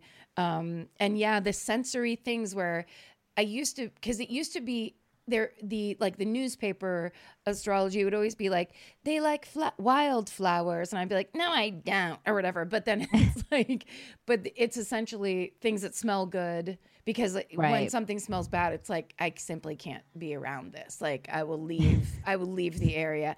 Um so that sensory thing i do feel like i have that very strongly or how something sounds or whatever Com- um, comfort i think is another one for taurus that we hear like it needs to feel good like i don't know if any if any of my taurus sisters here relate but like for me growing up like socks was a big issue as a kid like if Yes. socks felt weird i couldn't Yes. fun- i If couldn't Ones go that out. had that lace that would like dig into your ankle. Mhm. Yes. Uh, like So the day's over the day's over like uh, as a child i would just be at my mom be like where are the socks and i'm like i can't Yes. it's grating it's grating my soul like it's not just grating my feet it's like an in it's like an asmr would maybe be like the closest thing Well, of like feel feel yes, things it's I'm I'm constantly surrounded by Tauruses, which is I just talked about this that like one of the reasons why I think I kind of got into astrology is because that's like s- not supposed to be a good match sun sign wise, but I just cannot shake them. and there's a number of reasons why. But what I think of Taurus is because I never like the stubborn uh the stubborn description because I'm like that's like not it's not the right word to me. It's not that, but I do think that Taurus likes things that are actually nice. So there's no like you can't fake something tasting good or sounding good or feeling good or something if the t- if the fabric doesn't actually feel good on your skin it doesn't feel good it's not about what it looks like or this it's like is this actually nice i don't want a fake nice thing i don't want something that's like a, a good I mean, or, ex- a or good- expensive too, because I think that gets wrapped up in Tauruses. Is like they only want the expensive things. Like And if it feels not- like shit, then I Yeah. don't want. I don't want the expensive Right. thing. Yeah. that's what I mean. Where it's like it's too much to say like, oh, they're uh like image. What what's the word? I can't even think of the word now because I've d- banished this so much. Stubborn. materialistic. Oh, materialistic. Materialistic is right, word. right. But I'm like, it's not. It's yeah, it's not the money. It's because oftentimes when something is more expensive, it's because it is an actual quality that you can see. It's Yes. not because it's the brand. It's not. It's not that. It's not the image of it. It's the experience of it. The sensual. The sensualness of it. and it, it's Mm. made better and it lasts long and like if you get a jacket at like say close time for me Oh, it's yeah. not going to look good on me because i have big tits and a big butt so that the Ooh, it's not going to get cut right it's so the, the, it's the lines are going to be wrong like i need to spend more money on it so that it's cut nicely and there's uh, like that there's quality going into the item so that I can be comfortable in like how I look or how I feel with the thing. Yeah, so it's le- it's Yes. less like I don't want um I, you know, I don't want. There was a purse that just came out. Did you guys see that purse that was the horoscope or the astrology purse? But it's by No. uh, I don't know if it was by Prada or something. Yeah, I, I saw the purse. So fucking tacky. Where It was bad. I was wondering what you were gonna say, and I, I had a feeling we were going the bad route. So Yeah. I'm glad. I was I was scared for a moment. it was just, but things like It was like where- constellations, and it was really fugly. and it like just, it, and you, but it and it didn't. was- yeah, it didn't look like, functional either. But I guess that's not the point. It was like borderline bedazzled, but on like sorry to say a brand, and it wasn't that brand, but it was like a Mm. Prada bag with a bunch of silver moons punched into it. Where it's just like Yeah, who would do not good. this, as opposed to like a really good purse that's really nice leather and a really nice color that lasts you a long time. Well, I Yes. think Tauruses too are going to be when you do find that jacket or that purse that you really love. You do you do develop brand loyalty in those things, and Oh hell yeah! really just and then you know it's kind of the same. I'm same, buying three pairs. right? And then with the with the friends and stuff too, it kind of becomes the same thing where you're like, I have these, I've collected these this really cool group of people or whatever, or these things that I really love and that make me feel good and in obviously a different way than stuff does. But it it can feel so like it can feel so hard if one of those things doesn't work out like with friendships with if somebody turns on you or you feel like you feel like i've given you everything it's that really committed loyal um person Mm-hmm. Yes. And and the Do you- same with serial killers. Like sometimes people just rot and turn on you. Do you have any questions about your Ooh, chart? Is there good anything you want to know? Anything you've been confused about, or anything upcoming you'd like some insight into? Yes, I like upcoming stuff. I mean, like that. All Okay. that stuff is is super cool. I think the um, it's nice to know the detail stuff and the kind of you know what I mean. Like I, that's very uh, it's fascinating and it's like to to know all those kind of specifics because I I was I remember sending you that um chart on Your the other thing chart. where I got I got it on like tarot.com and I remember when I got it I was just like I just paid like nine dollars for a thing I don't know what it means or how to look at it. Like, thanks for this cool symbol, and then all these details that, and a bunch of it looks like geometry, and it's making me panic, and I don't Mhm. want Oh to my deal God, with it- it. Also, I'm, I I say this. I've said it before. I said it again. I failed geometry twice. I somehow understand this shit. It just it's the thing. I think it's this ninth house stuff that we talked about before with even Pluto, or we'll get to you a little bit more. Is like when you start to just dig into the stuff you like, right? You can you figure you figure it out. You get Um, it, yeah. You don't it takes time and it takes and it's good to have like things like this where you can have conversations about it and go through you know for if we have new listeners for anyone like you can go through uh, each episode of the signs and the houses and the planets and it's just it's archetypes and formulas and angles and then you put them all together and you can start to kind of go like well when the moon does this to the sun do you feel like this? And it's like oh yes or no. Like and we can just start to do that social kinsey type experimenting too of just talking to real people about their real life chart and if this clicks or what doesn't because not everything's going to click.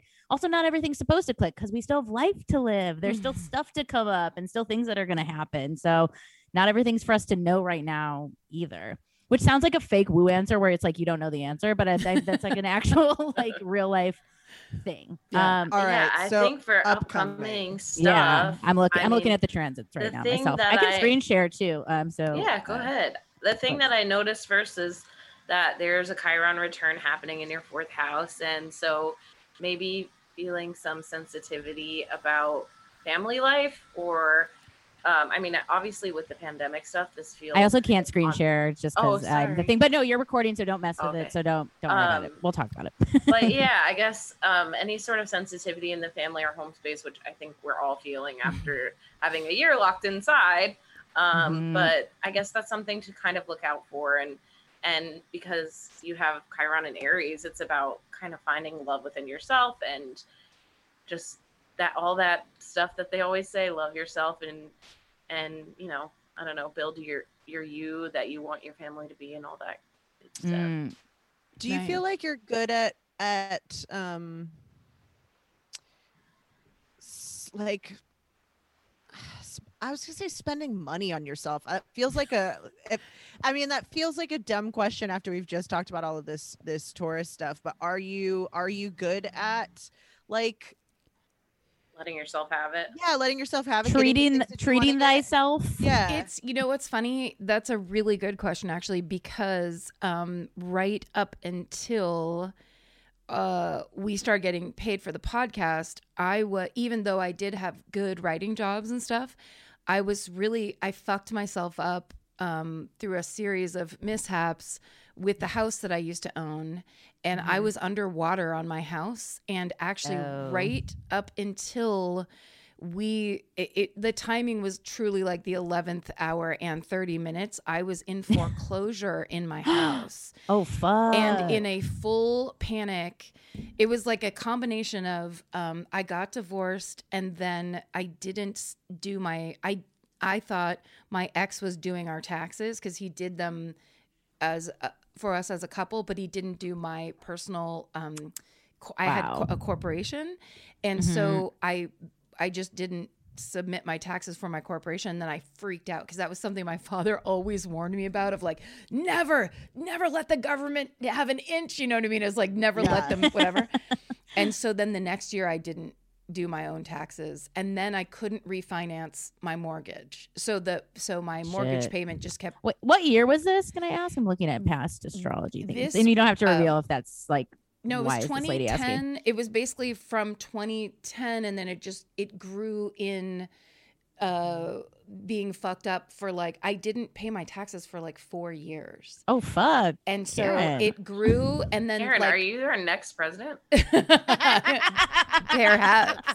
but the crazy thing was, so it basically was the worst uh part of my um getting writing jobs and working all the time because people are like i really respect your work ethic and i was like really well then just put yourself into in extreme debt because that was 90% of it was i absolutely had to pay these bills and then after a while i couldn't and then it was truly up until like I was fucked and I didn't know what to do. And then I remembered that when we very first started, Georgia was like, we got to make t shirts. That's like half the game. And I was like, sure, I don't care. like, what? I, just, I was so like, this is just one more thing I can't deal with. This is like one more mm-hmm. project I can't.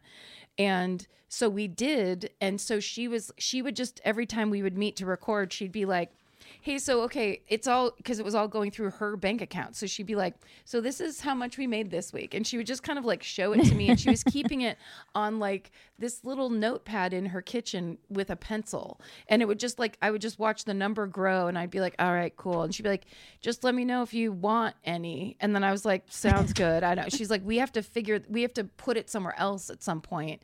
But it was just like, it was all happening at once. And so she just like kept kept it kept a tally.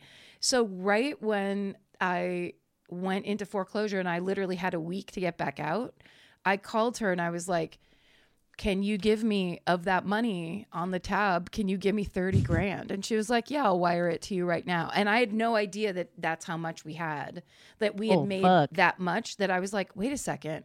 I can Well, and paid." probably more if she's if she's giving you the thirty too. Right, exactly. It was like, but I was like, oh shit, uh, we've somehow this changed while I wasn't paying attention.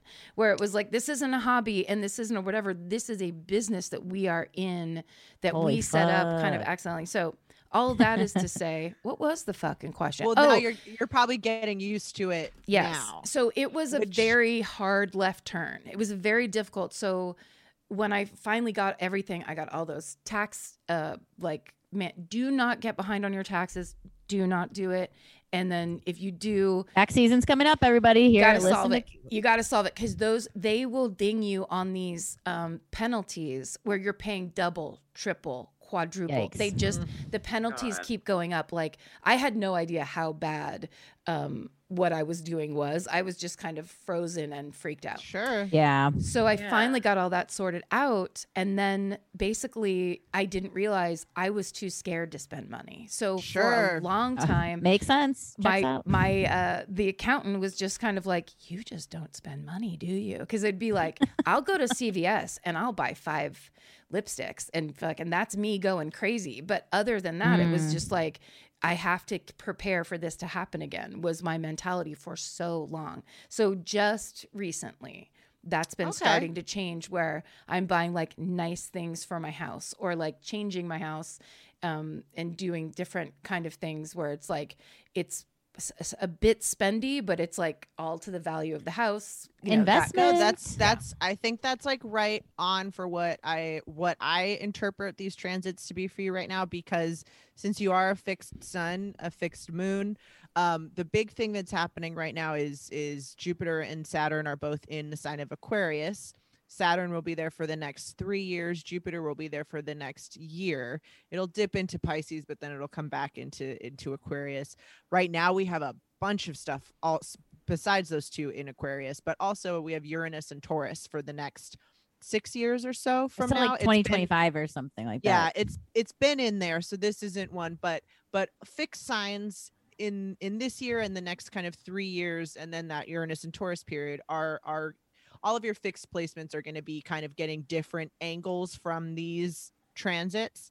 This Jupiter Saturn in your second house down here in Aquarius, um, specifically right now is in is is opposing your moon so i think that we're getting this kind of idea of like this is this is what was safe for me now but my real life uh circumstances have changed. So we're again that's exciting but it isn't necessarily one that is like an easy one because we have a lot of programming that we're used to doing. But all of these transits to me are the things of like this is a cool time in your life where i think you're going to see the the lit- the literal circumstances of your of your life are going to be the rubric by which you're able to go oh this patterning isn't working anymore or like i don't need this anymore Mm. i mean like you said you're in therapy all of those things it sounds like you've already done a lot of that work so this to me looks more kind of like you're going to get to enjoy these things this uranus and taurus is in your fifth house of like pleasure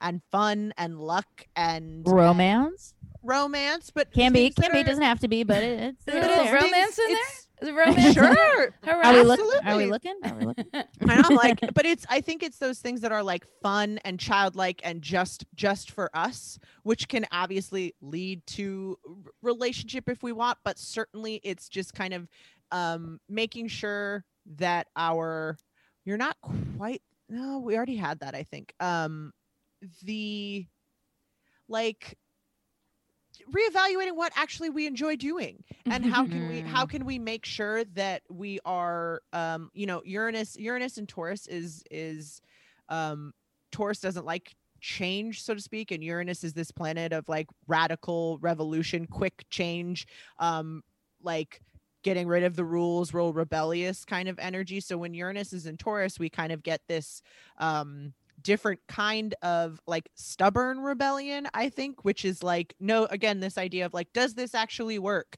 Does this actually feel good? This isn't change for change sake. This is change for like the that we can use that we can do something with. So if the if the things that are, you maybe are trying you've been trying to change or you've been trying to do even this uh, in this idea of like if flirting isn't fun it's never gonna be fun and that's not the way that we like have our fun time. Let's find the thing that works for us so we can enjoy because you are still entitled to pleasure and eroticism and and enjoyment and sensuality and all of that. So let's really and, cre- and creativity too Yeah, because the fifth house is is just like it's art for art's sakes not always for profit sakes too. So i think like is it like i mean this is like the very basic suggestion of like get an adult coloring book. But you know what i mean? Like those things that you do like i hate i just you know cut But that is- no just kidding it is that thing of like if that's something that we're enjoying to do pleasure begets pleasure when we're when Mhm. we're in that thing when we're more in touch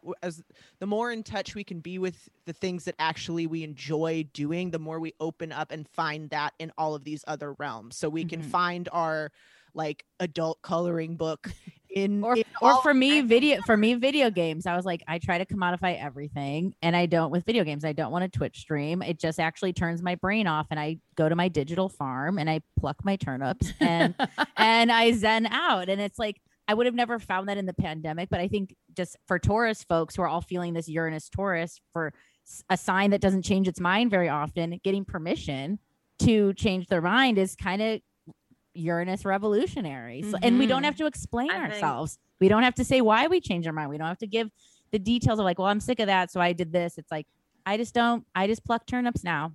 I think I like it. like re- revolving like around our resources and values. I mean, we saw over Mhm. the last year, like you can only buy one of these products at so many different places in so many different ways, and like seeing actual resources be be taken off of shelves and going into grocery stores and seeing empty shelves when in America that's just not something that we've ever had to experience yeah. and just that idea of reevaluating those things in our own homes and it's like you know maybe not on the level of toilet paper but it's going through your books and like which ones really educated you and helped you grow and which ones are like taking up space and the same with like if they're if you really like i hate my coffee table and i think about it all the time. And it's a gift that somebody gave me when i moved because i didn't have a coffee table and i love that person and i think of them when i see it. So it's like a weird thing to want to give away but it's just like it just doesn't fit anymore because my my room has changed. And it's not Yeah. about like that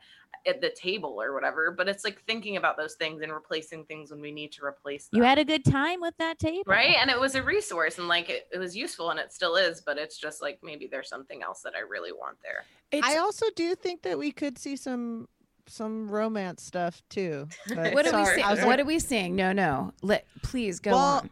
we have the we started this by talking about the north nodes Mhm. and oh right yeah, the now the mhm. north node is in gemini which is can is is in in your seventh house and it's also pretty in between right now your venus and mars which i think is just to me speaks to there's going to be again if we're if we're, within the context of this like looking at where the circumstances of our life aligns with our values and where it doesn't i think that we might be seeing some like I don't know. I think you just might be pulled to to explore that. Not to say that it's like there is there's for sure someone there, but I think that um Venus Mars conjunction, which is what you have in your natal chart, not not where it is now, is already kind of this great concentration of value and action too. So I think that seeing where the north node is right now in Gemini, we're going to be like maybe seeing people in a different light or seeing people like present themselves, or you might be even just drawn to like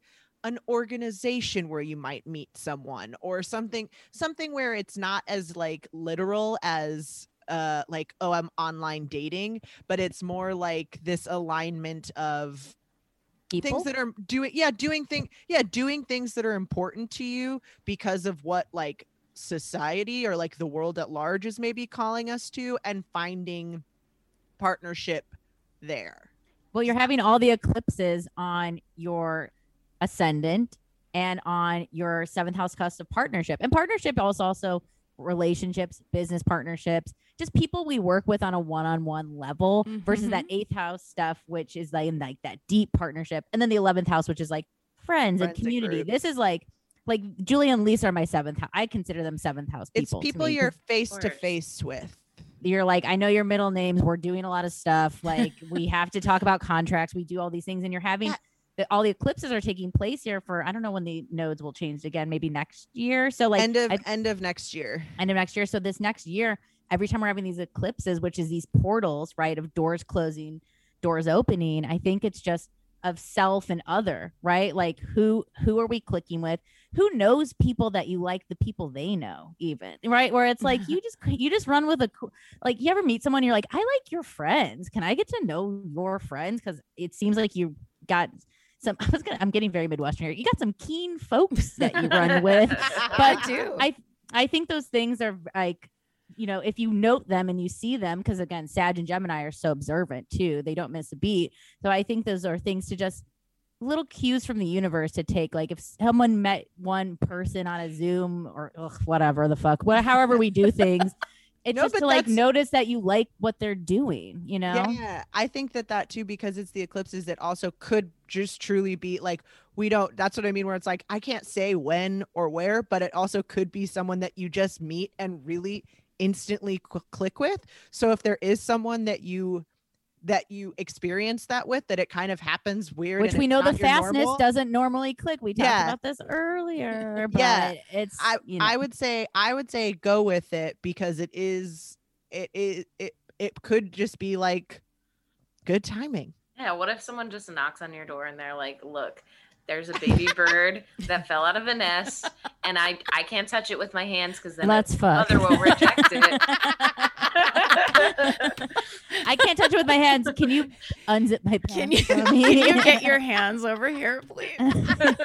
I'm covered in salmonella from these bird. egg- I don't know if birds have salmonella, but I Well- think they do. this I wonder if this and, and please God, I hope none of these people would have the opportunity even to listen to this podcast, no offense, but what's interesting to me is so I'm having um things built in my house because they're um I moved here now it's 2 years ago, but um I moved from my other house where I lived with my ex and for a long and then I lived there alone for a long time after because I had this idea that I had to save the house. I had to get back above water the, and the house from it. tax, the Mhm. house from tax help. Yes, that also was it, it, bad vibes. And when I moved out, found out there was black mold in one of the rooms where I'm like, oh, Oh, has, it, has this house been slowly poisoning me? So I took all Hmm. this stuff from that house and moved it into my. I basically just moved it into my basement and then took like the five things I needed and kept it upstairs and never went into the basement and got anything out of any of those boxes. And basically kind of like started a new life in the new house with my new life and it and it has been so lovely. And then it was like, but I need now I need some furniture and so, like I now it has to I have to make it my own. And so these guys have come to build this these built-in shelves mm-hmm. and it's that kind of thing where it's like usually you know you have like people working in your house and you're just kind of like cool thanks here's the check or whatever. It's a they're all milliners and woodworkers and they're all like the first day they came over to measure stuff i was like it's the most beautiful group of men i've ever seen because it's like Oh, Yes. the- it's like the This la version This is hot. I'm it, where hot. every Wet each right one now. of them and and they, and like several are married and it's not like that but it is that thing of like me just going uh, so many times in comedy you'd just be sitting in the back of the room going i just fucking wish there how do you meet a guy that isn't a fucking comic or that isn't an actor in la or isn't in the business or has some kind of weird you know tapping mm-hmm. in or whatever like or installs shelves. Just something. I mean, like someone that, yeah, that someone that's just kind of like, I made this fucking thing with my hands and I'm going to nail it to your wall where it's like, Ooh, please do. okay. Please do. Wow. So there's that. Not that it's those people specifically, but the vibe. They of do it. listen, so Yes. be careful. No, but maybe they have a friend. Yes, that I was is just gonna in the say. thing or whatever, where it's not like in your house, weird that you pay them person, but like maybe you can meet someone that way. It's almost like it made me realize, and it, it- There are they're other like almost like a symbol of. There's all kinds of other people in this town, and I got really negative for a long time about like any person I meet is going to somehow try to uh, what they're going to Mm-hmm. be in this weird competitive or whatever. The I just it made me get negative about um socially meeting someone or and the idea of like online dating is so repellent to me that I can't even talk about it. I have So a, that- a theory about your natal chart that goes into this as well, because you have your Jupiter in Libra in the 11th house.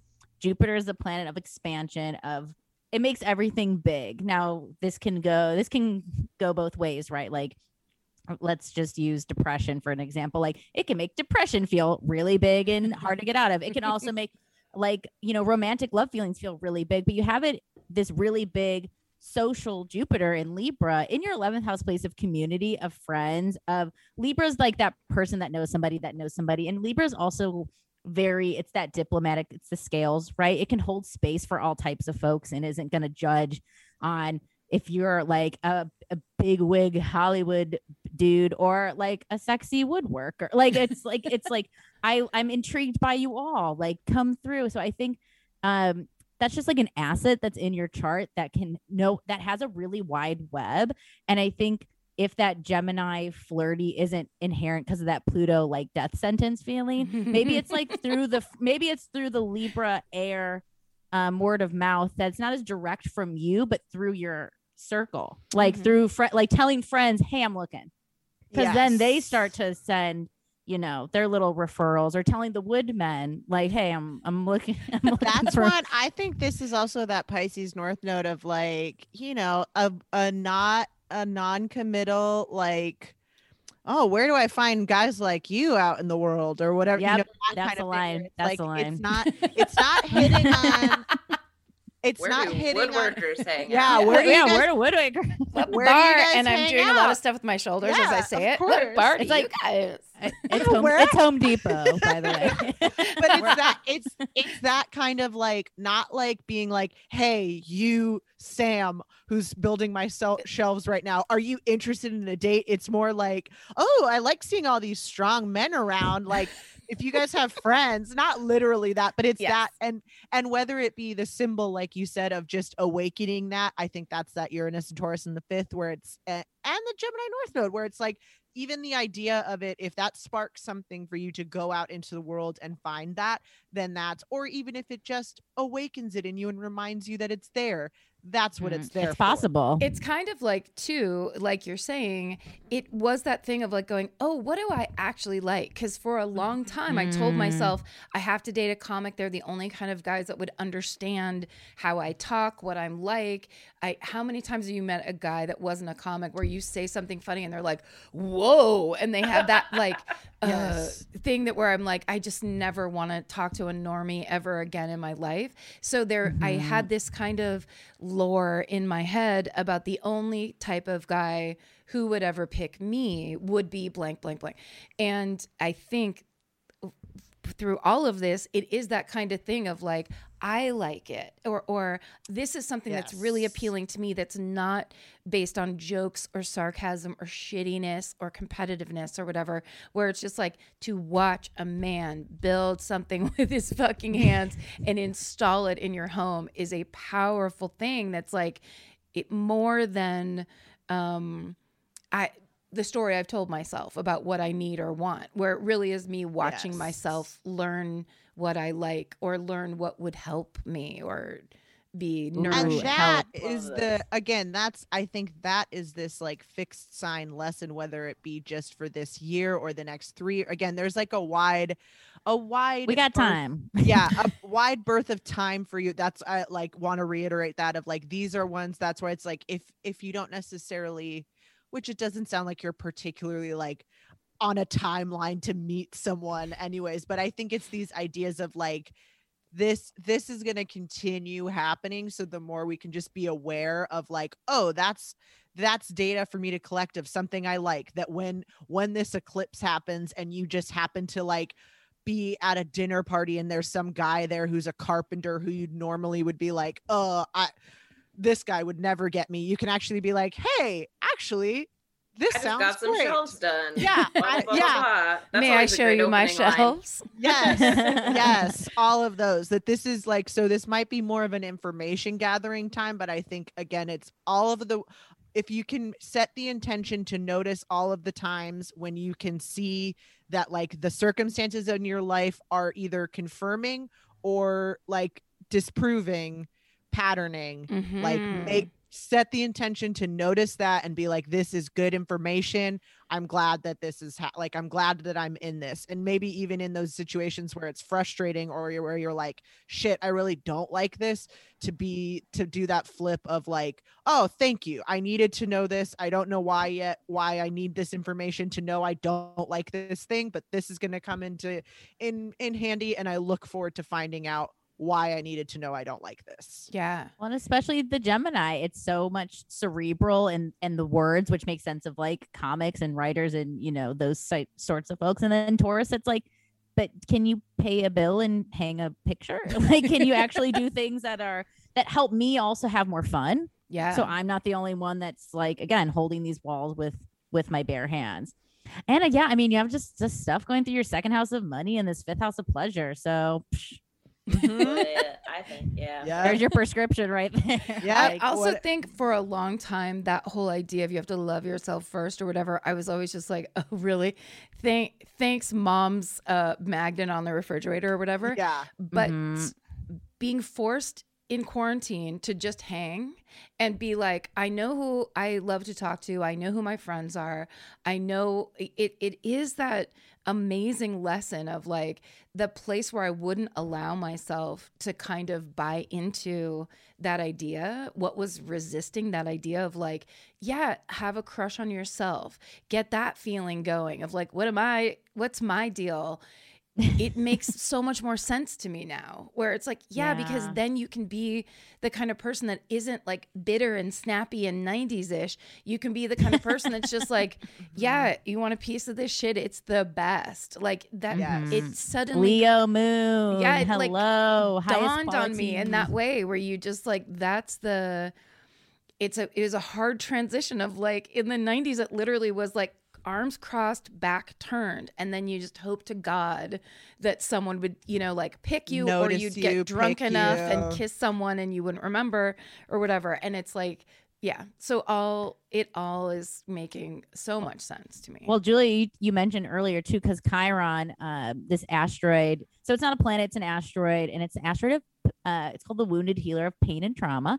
Uh, we all have it, but you you have it in Aries near your IC, the most bottom place of your chart, in your fourth house space of of home of private space. So I, it's interesting that when Chiron has returned to Aries, and you have that in your natal chart, and we're very much alone in our homes. Um, this is a time to. It, so again, astrology can sound cheesy, it is a very much a self check-in healing time of like who am i away from like i mean i don't know if y'all i'm sure everyone here maybe feels this but like how did we do all this stuff I know. Mhm. before Yeah. like how there's so many people like i'll not unsee what how they've been during this time and like Yep. and like just all the things and just like really feeling like uh you know I, i'm i'm i have a lot of cancer placements too so i soak up people's energy really easily and just having it like be away and just be myself it's like oh shit like this is really grounding when i'm not like subconsciously swayed by everyone else's decisions around me and I, it's hard to not unsee all this stuff. And I think you're real like with your chart in particular, Karen, having uh, Aries Chiron, and we're in Aries Chiron time right now. It's just it's Aries is like, you want to go? Let's fucking let's let's trauma. Okay, I've been waiting. Let's go for let's do it. I just want to say because I'm a that- Scorpio. oh, Merc- go I was- I was gonna say I'm a Scorpio Mercury and attribution matters. It was Lisa who brought up the Chiron. oh, Oh. I'm so yes. Thank you. Thank you. We're all one. um, I, I think too with that Chiron in the fourth house is like the difference of knowing when we're like, especially talking about making purchases and stuff. It's like when we're providing for ourselves is different from when we're nurturing ourselves. Where it's like, sure, like uh, going when you when you have like a big show and you're like on the way and you're like, fuck, I need lipstick, and you go to CVS and yeah, you you buy five lipsticks, but you needed one. And so there there's a difference between like you know providing for yourself something that you need rather than like scratching that itch of like hey i really want this so I'm balancing those two things during this time yeah Mm. Last question: Have you cleaned out that basement? you know it's funny i have because Okay. uh there last summer i didn't know it until i went down I think long after, there was a leak in the air conditioner and there was like an inch of water in the basement. So then I had all these boxes full of old shit that I couldn't figure out how to get rid of that now had uh like a solid two inches of mold at the bottom. No, ew. So I just started throwing shit away because I had no choice. So like I had I had and my family has no money. This was not this is not any kind of a um brag. But my great aunt Anne had a fox fur she bought for herself.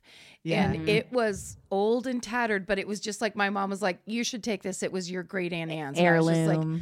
well, uh, I'll never wear it. It's the weirdest thing. Yeah. It had like a stole where it was like the, body of the a fox. actual fox. Yes. Yes. Oh shit. The whole thing. Well, that thing, the bottom six inches had, I pulled it out of the box. It was all crumpled and had mold. And I'm like, I called my sister. I go, I'm so sorry to tell you, we had to throw Great Aunt Anne's fox fur away. And I was like, there's no way this isn't me getting rid of bad Yeah. energy. Like Yeah. this Yeah. thing is, they were, my Aunt Anne God bless them. They were they were good. They're very good to us, but they were sisters. They were spinster sisters that lived together their whole lives and were very like what we call the bad Irish, like mean and uh, racist and all that, like just Yeah. not not good. And I just remember picking that thing up and taking it out and just being like, enough of this shit already. And that's what I ended up doing with almost everything in this garage. So now. I have like five this. boxes left that I still have to go through. But it was almost by necessity where it's like, oh, there's books that I would have kept, but now there's mold on them. So just fucking get rid of it. Just get rid of it. And I Deci- just kept- decided decided for Yeah. for me. Yeah. Like, Yes. okay, I have a question. Is was this house in Southern California? And if so, basement. Very rare. I'm just Sorry, impressed that you. I keep calling it a basement. It is. It, it's. Um. It's the kind of thing where like it's below. Uh, like the driveway like goes sun- down, like a s- like a Got it. sunken. so it and it's kind of like downstairs, and I just watch a lot of House Hunters, so I'm just like, wow, It's that's not impressive. It's like you don't a really te- get that very It's often. not one technically, but I call it that because it, like, it feels like going Blows. down. But Underground level. once I cleaned it out, um, I moved. I figured that I moved my elliptical machine and I made an area so I started using the elliptical machine that I hadn't used Beautiful. in eight That's years. awesome.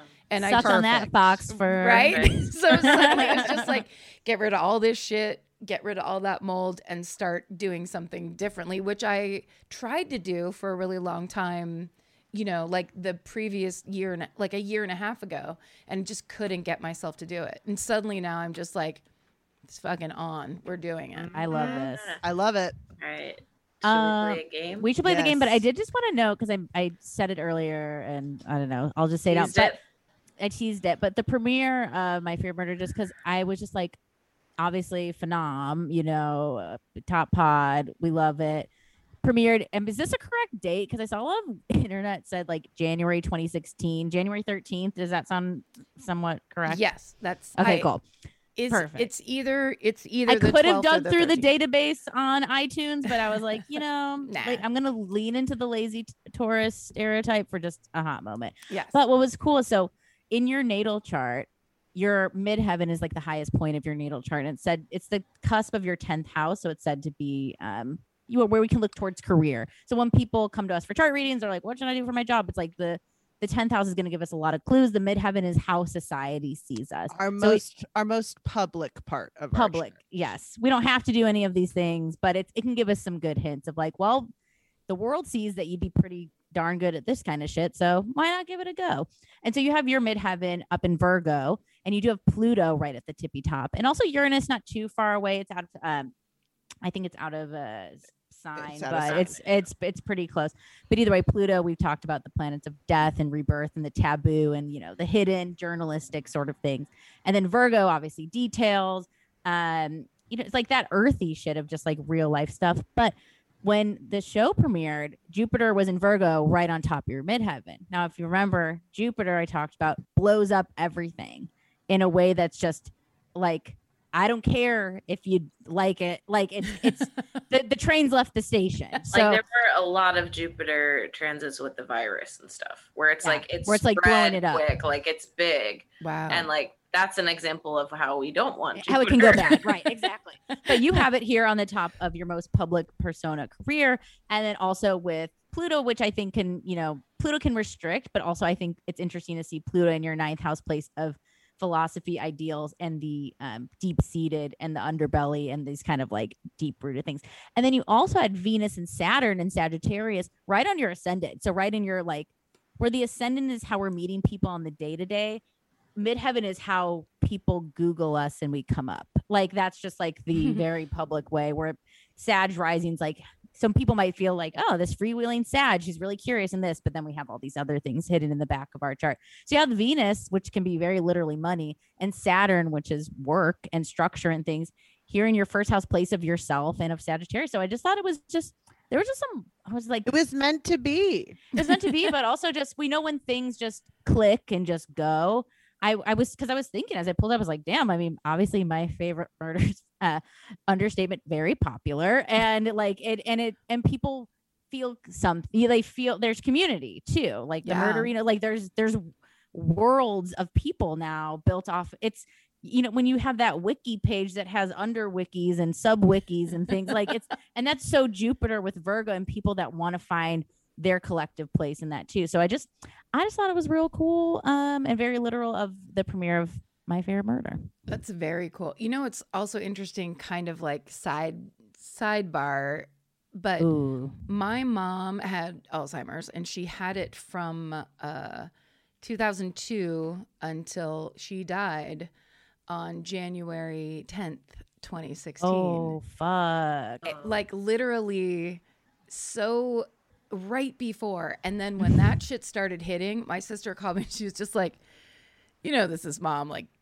just imme- just the second she arrived was like, I've got some things I need to get taken care of. Yeah. Like the the the fatefulness of it all and the kind of like um almost kind of like you're saying, but it's like this is a thing I've tried at for so long and she knew. And Yeah. so it does have that kind of like uh there was a faded feeling to it that because we all learn our lessons here in Hollywood and it's very tough and if not overtly ugly and can be very destructive there's you know for me it would there was a lot of just like just give up you know what i mean? Like you've tried you do this you tried to do that you whatever. And the weirdest thing to me was just like the way that all happened where it was just like it felt like uh Willy Wonka finding the golden ticket in the gutter. You know what I mean? He Yeah. already tried his two and he's walking home. Um, and he's like god damn it it's the one i didn't even buy I cool know. it's like it was over here. So yeah, there's that's almost not surprising to me to hear it. To hear Yeah. that. and and to go to because Pluto is in your ninth house place of of what you hold value to, what you want to learn as an adult, the thing that you have all your tabs open on, right? Like for us with like astrology free, with like true crime and these things, and just like it's what I like. So why not just put all my let's put the eggs in the basket and Yeah. go for it. And then Uranus is in your 10th house place of career. And Uranus, as we talked about before, is is chaos and rebellion. And maybe the time we don't follow the rules is the time we get a lot of success. And reap those rewards. Mhm. Mhm. Yeah. So that's just cool. that's very cool. I, Well, we have one. we have one final. Unless Game. Unless there's any question. Yeah. Any last questions? Any last questions? Any things, astrology ponderings. No, this was, I mean, I was just going to say, I honestly thought we were just going to be like, so you're stubborn. I didn't understand how incredibly educated and deep you guys are on this stuff. It's so impressive and it's so fun and it's so it's just so cool to hear. I just I Thank truly had no idea. It's like I you. I it's Sorry? hilarious. no, not at all. It's like I I wish I could um I don't know, I wish I could memorize it or like well, it'll be Well, recorded. it recorded, back. so Oh, that's yeah, oh right, it's a podcast. We're not having a personal conversation right now. Uh, and also, just in that very last thing we talked about, at one point you were talking, and I think somebody said something that was really good and then i moved my neck and the upper six vertebrae in my neck went crack crack crack crack crack like all the way up into my brain it felt like i've Love never feeling. felt that like i've done mid back cracks before it was way the fuck we up unlocked here. something, is what Yes. you're saying. We Yes. Whoa. I Wait, think you did. what rules the like? What what Neck. Well, I mean, neck is so neck. next Taurus? Capricorn. Throat is Taurus, but I believe like Capricorn. Capricorn bones. bones. but also um Leo is back, like Yeah, Yeah, upper back. spinal, Upper It's back? spine.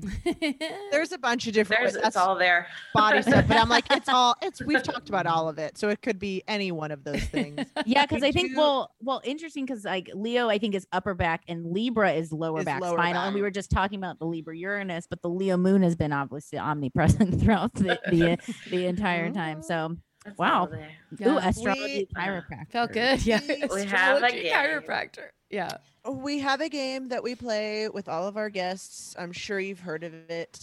It's fuck Mary Kill. yeah and uh, the the contestants will be people that have your same uh, placements. We're gonna do a round, I believe. Oh yeah, of we- of your same sun and rising and your Mm. same sun and moon combination. So we'll Mhm. see. We'll see. we'll see.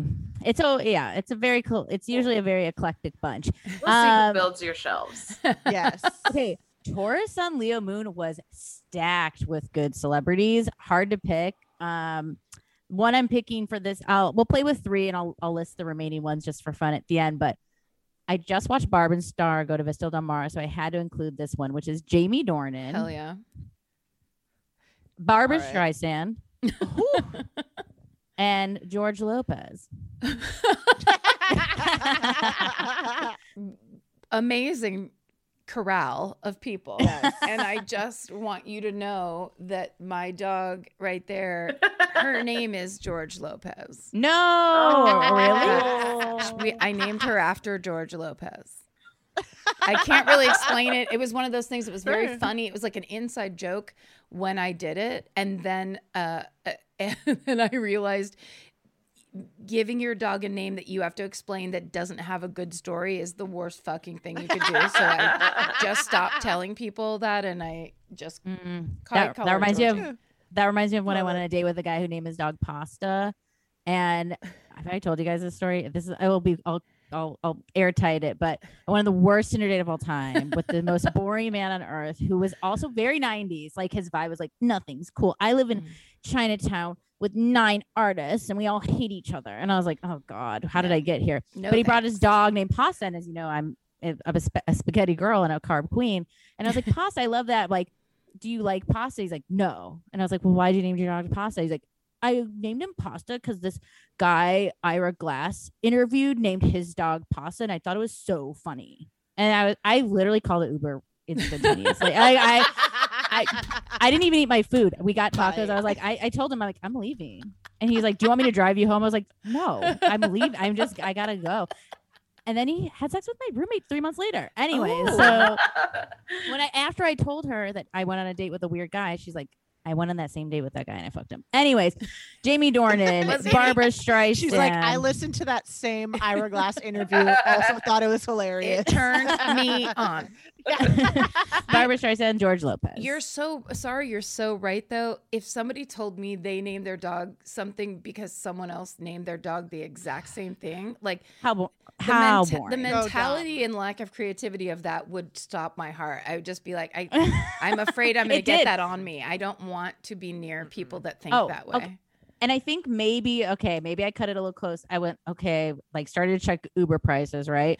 And then I think he was like, "What are you doing tonight?" I was like, "I was like, oh, I looked at apartments early in the day. He's like, rent's really expensive." I'm like, oh my god. And then and then I was like, and I'm gonna go karaoke. And he's like, I hate karaoke. I was like, we have not only just nothing in common. I hate you. Like I just don't like you as a person. Mm-mm. You disgust me. There's nothing redeeming about you, and you you're so boring. I gotta go. Yeah. Goodbye. Uber called. So are we fucking George Lopez? What's No.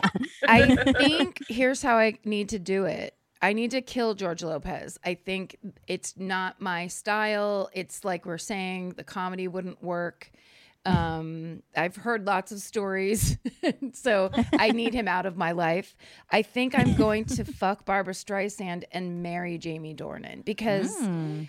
I didn't realize. Well, first of all, I think Barbara Streisand would be like a one night stand would be fascinating and a great story, um, and could be horrible, could be amazing, but I don't want to spend a lot of time with her. I would love to go to her mall that's underneath her house, Mm, right. Mm. but I want to meet the clone dogs. right? Right. But, but overall, it's like 24 hours, maybe 48. Yeah.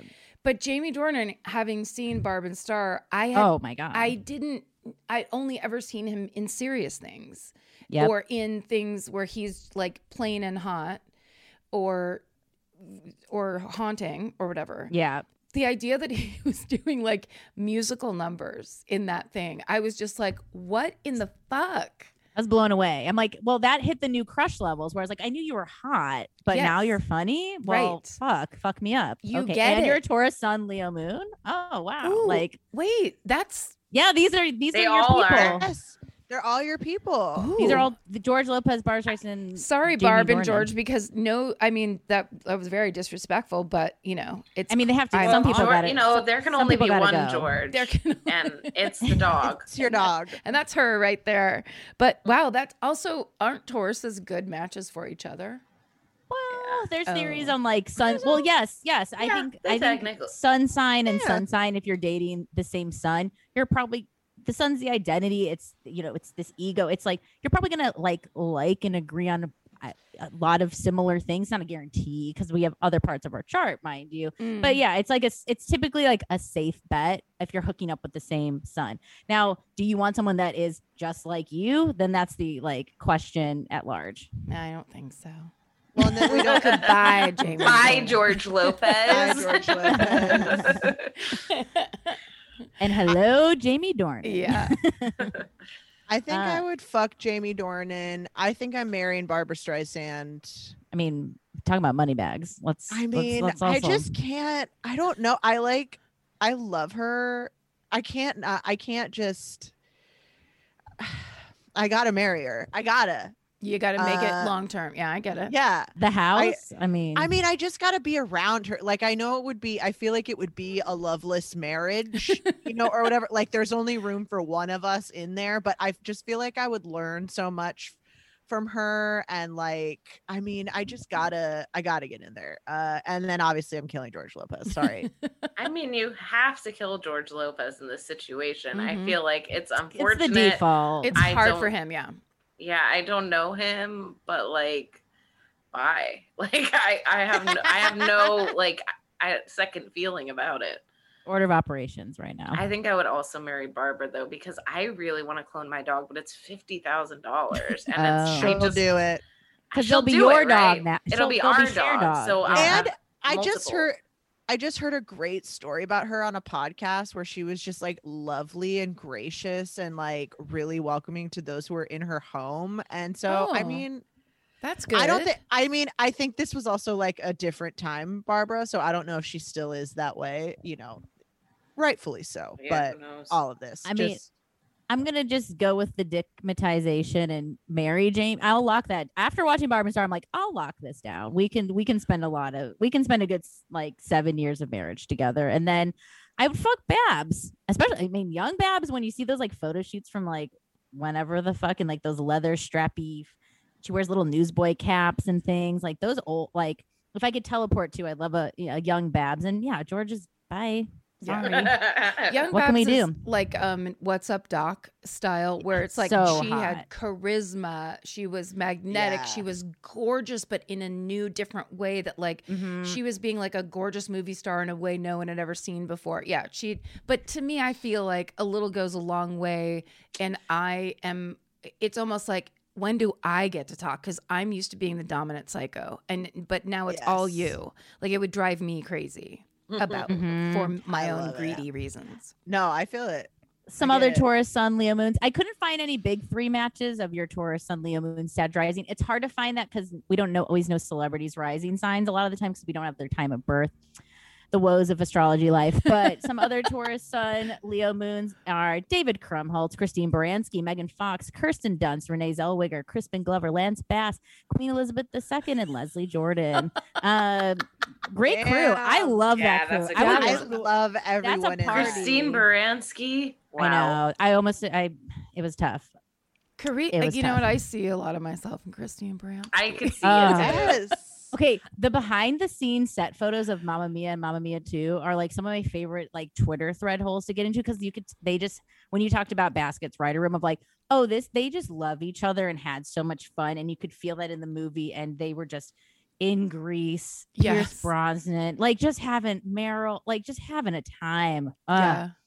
Just theater kids, you know? Someone was just telling a story about, I think it was Jimmy Pardo, that the day that Pierce Brosnan came and was on Conan, when he was the warm up comic, he said he's never seen a better looking human being. And he worked on Conan for years oh, and years. it. And he said when Pierce Brosnan walked into the room, it was like every single living thing went like that. And he was, Mhm. ju- and he came out and hung, and and was like talking to people and in the like bigger green room, not his own dressing room, which is what most big stars do. He was just like out and about, and Jimmy said he was like the most gorgeous man of all time. I was like, yes, Damn. Y'all are gonna be so happy to hear that Pierce Brosnan is a fellow Taurus with a Cancer moon. Yeah. It's me.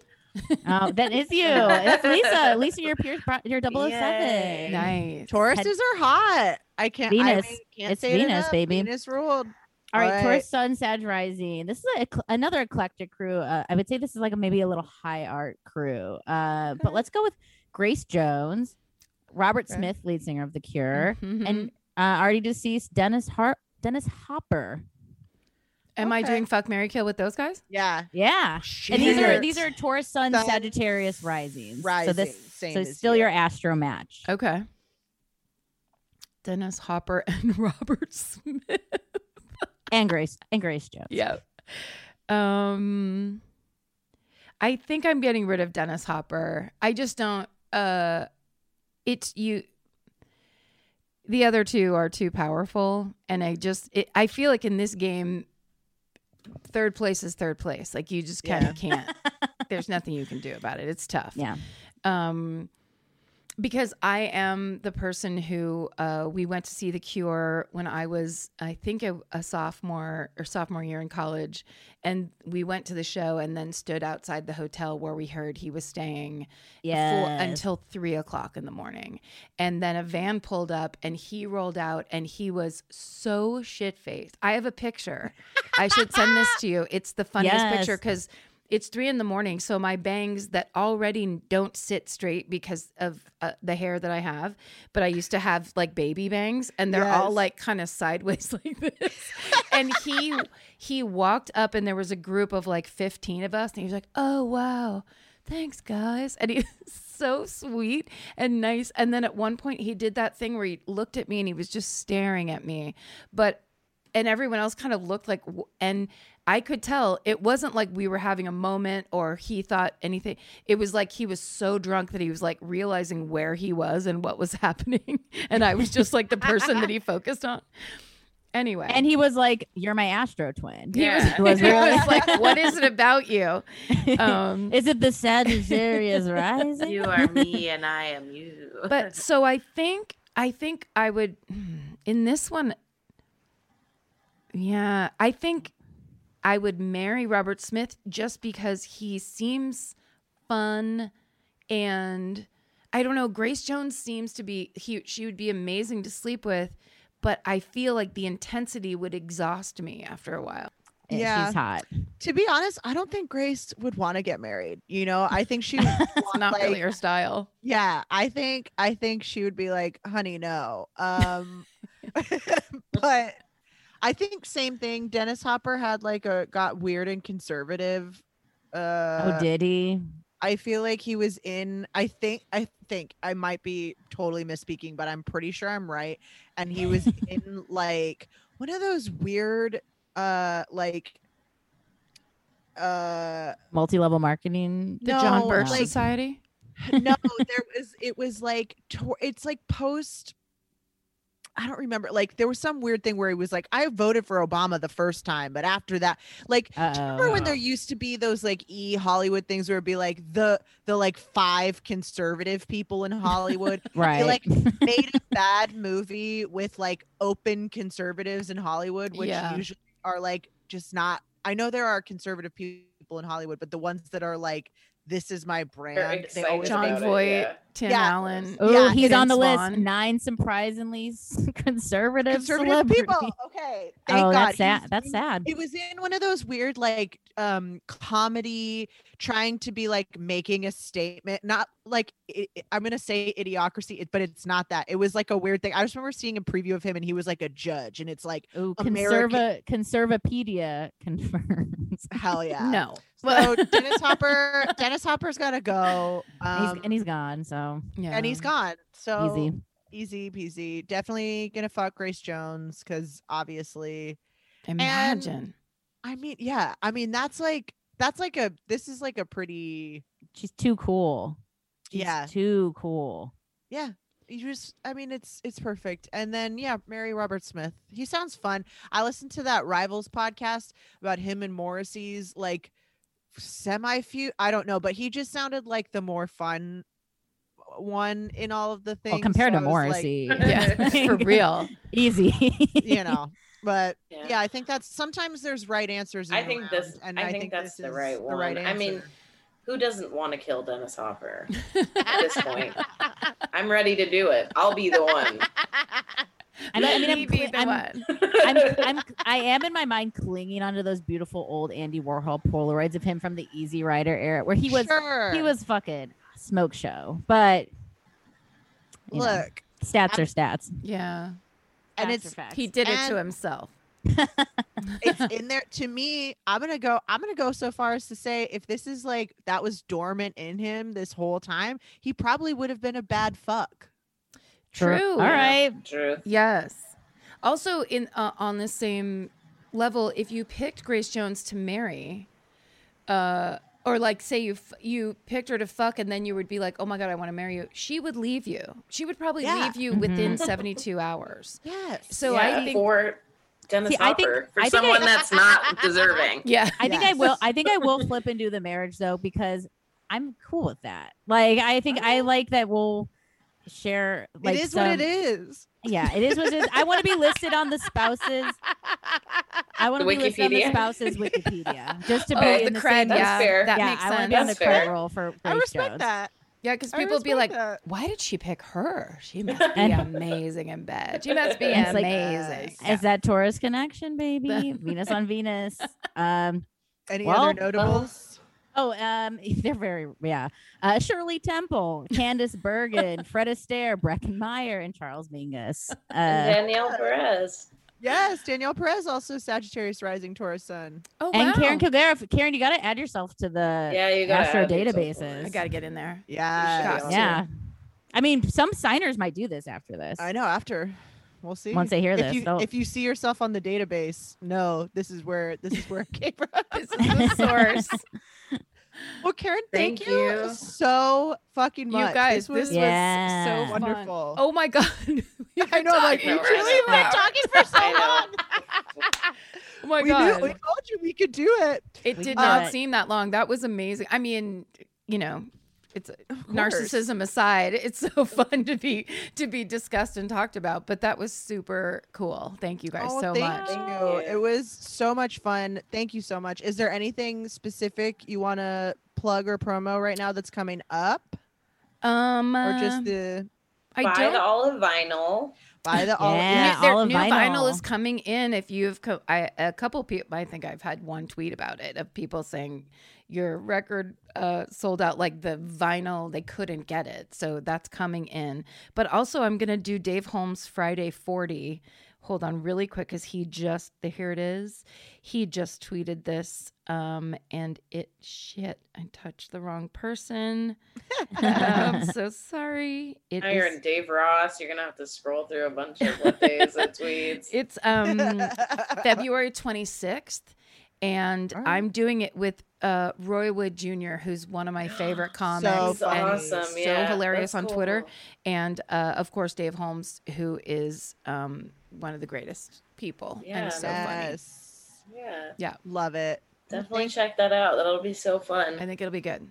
Yeah. And and you, and this is no like y'all know where to find Karen. Like if you're not already following Karen, what are you doing with Oh, your life? and also- on everybody. I do do want to circle back. If you um, follow or enjoy um, astrology people on Twitter, pay them five, ten bucks on Venmo every once in a while. That is Jo- a thing I just like got hip to. We discussed it already, but I just want to do a reminder. Oh like, no. I try to do that anytime. If somebody has like a real good thread that makes me like feel better or changes things for me in any way, you just fucking go throw them 10 bucks, 15, whatever you can afford. But it, it really, it's the way to make it so that those people can keep doing it and do it for a living. It's, Yes. it's Yes. cool. and a lot of them have Patreons too. So click the links in bios, everybody, because Yeah. those links in bios have a lot of other fun stuff you're gonna you're gonna want to find. So I'm telling a bunch of people that I bet all knew this and have for a long time, but no, but it's a good. no, it's a good reminder. It's a good It's- no people people like free shit and they like complaining about free shit too. So Yes. it's like if you're getting knowledge and fun stuff and insight and your heart moved, then like yeah, throw give buy them a coffee. support Like, those people because it's really let's- something, you know, the way. and Mhm. encouraging people to feel like their thing it's also just like makes you feel good and know that people are listening and that you're helping people and that only generates more of that kind of content too Yes. so i think that's a great a, a, a, a reminder that we all need all the time Mm-hmm. Yeah. astrology or not pay pay people that you like what they're putting out Yes, Mhm. is pay people that if you if their talent is affecting you, then give them money because it's so Eh. easy to do that these days. It's Mhm. like Venmo five bucks, Mhm. Venmo fifteen bucks, whatever it is. And if you're if you're hella broke, retweet. It's uh, that's that's free. Like then spread spread the word. That's the it's zero dollars. Yeah, hell yeah yeah. Cool. Thank you And so on a very much. Taurus note. I I, love it. I love it. money, money. we love you we love you guys for listening we'll see you next week bye Bye. Thank you for listening to What's Your Sign. Please rate us five stars and subscribe on iTunes or whatever podcast platform you use. If you like what you heard, please support us on Patreon. You can also find us online on Instagram at What's Your Sign Podcast or on Twitter at What's YR Sign underscore pod. You can also like our fan page on Facebook and join our friendship group. Questions, comments, concerns, or to book a commission chart reading, you can email us at what's your sign podcast at gmail.com. Thank you so much for listening. Bye. What's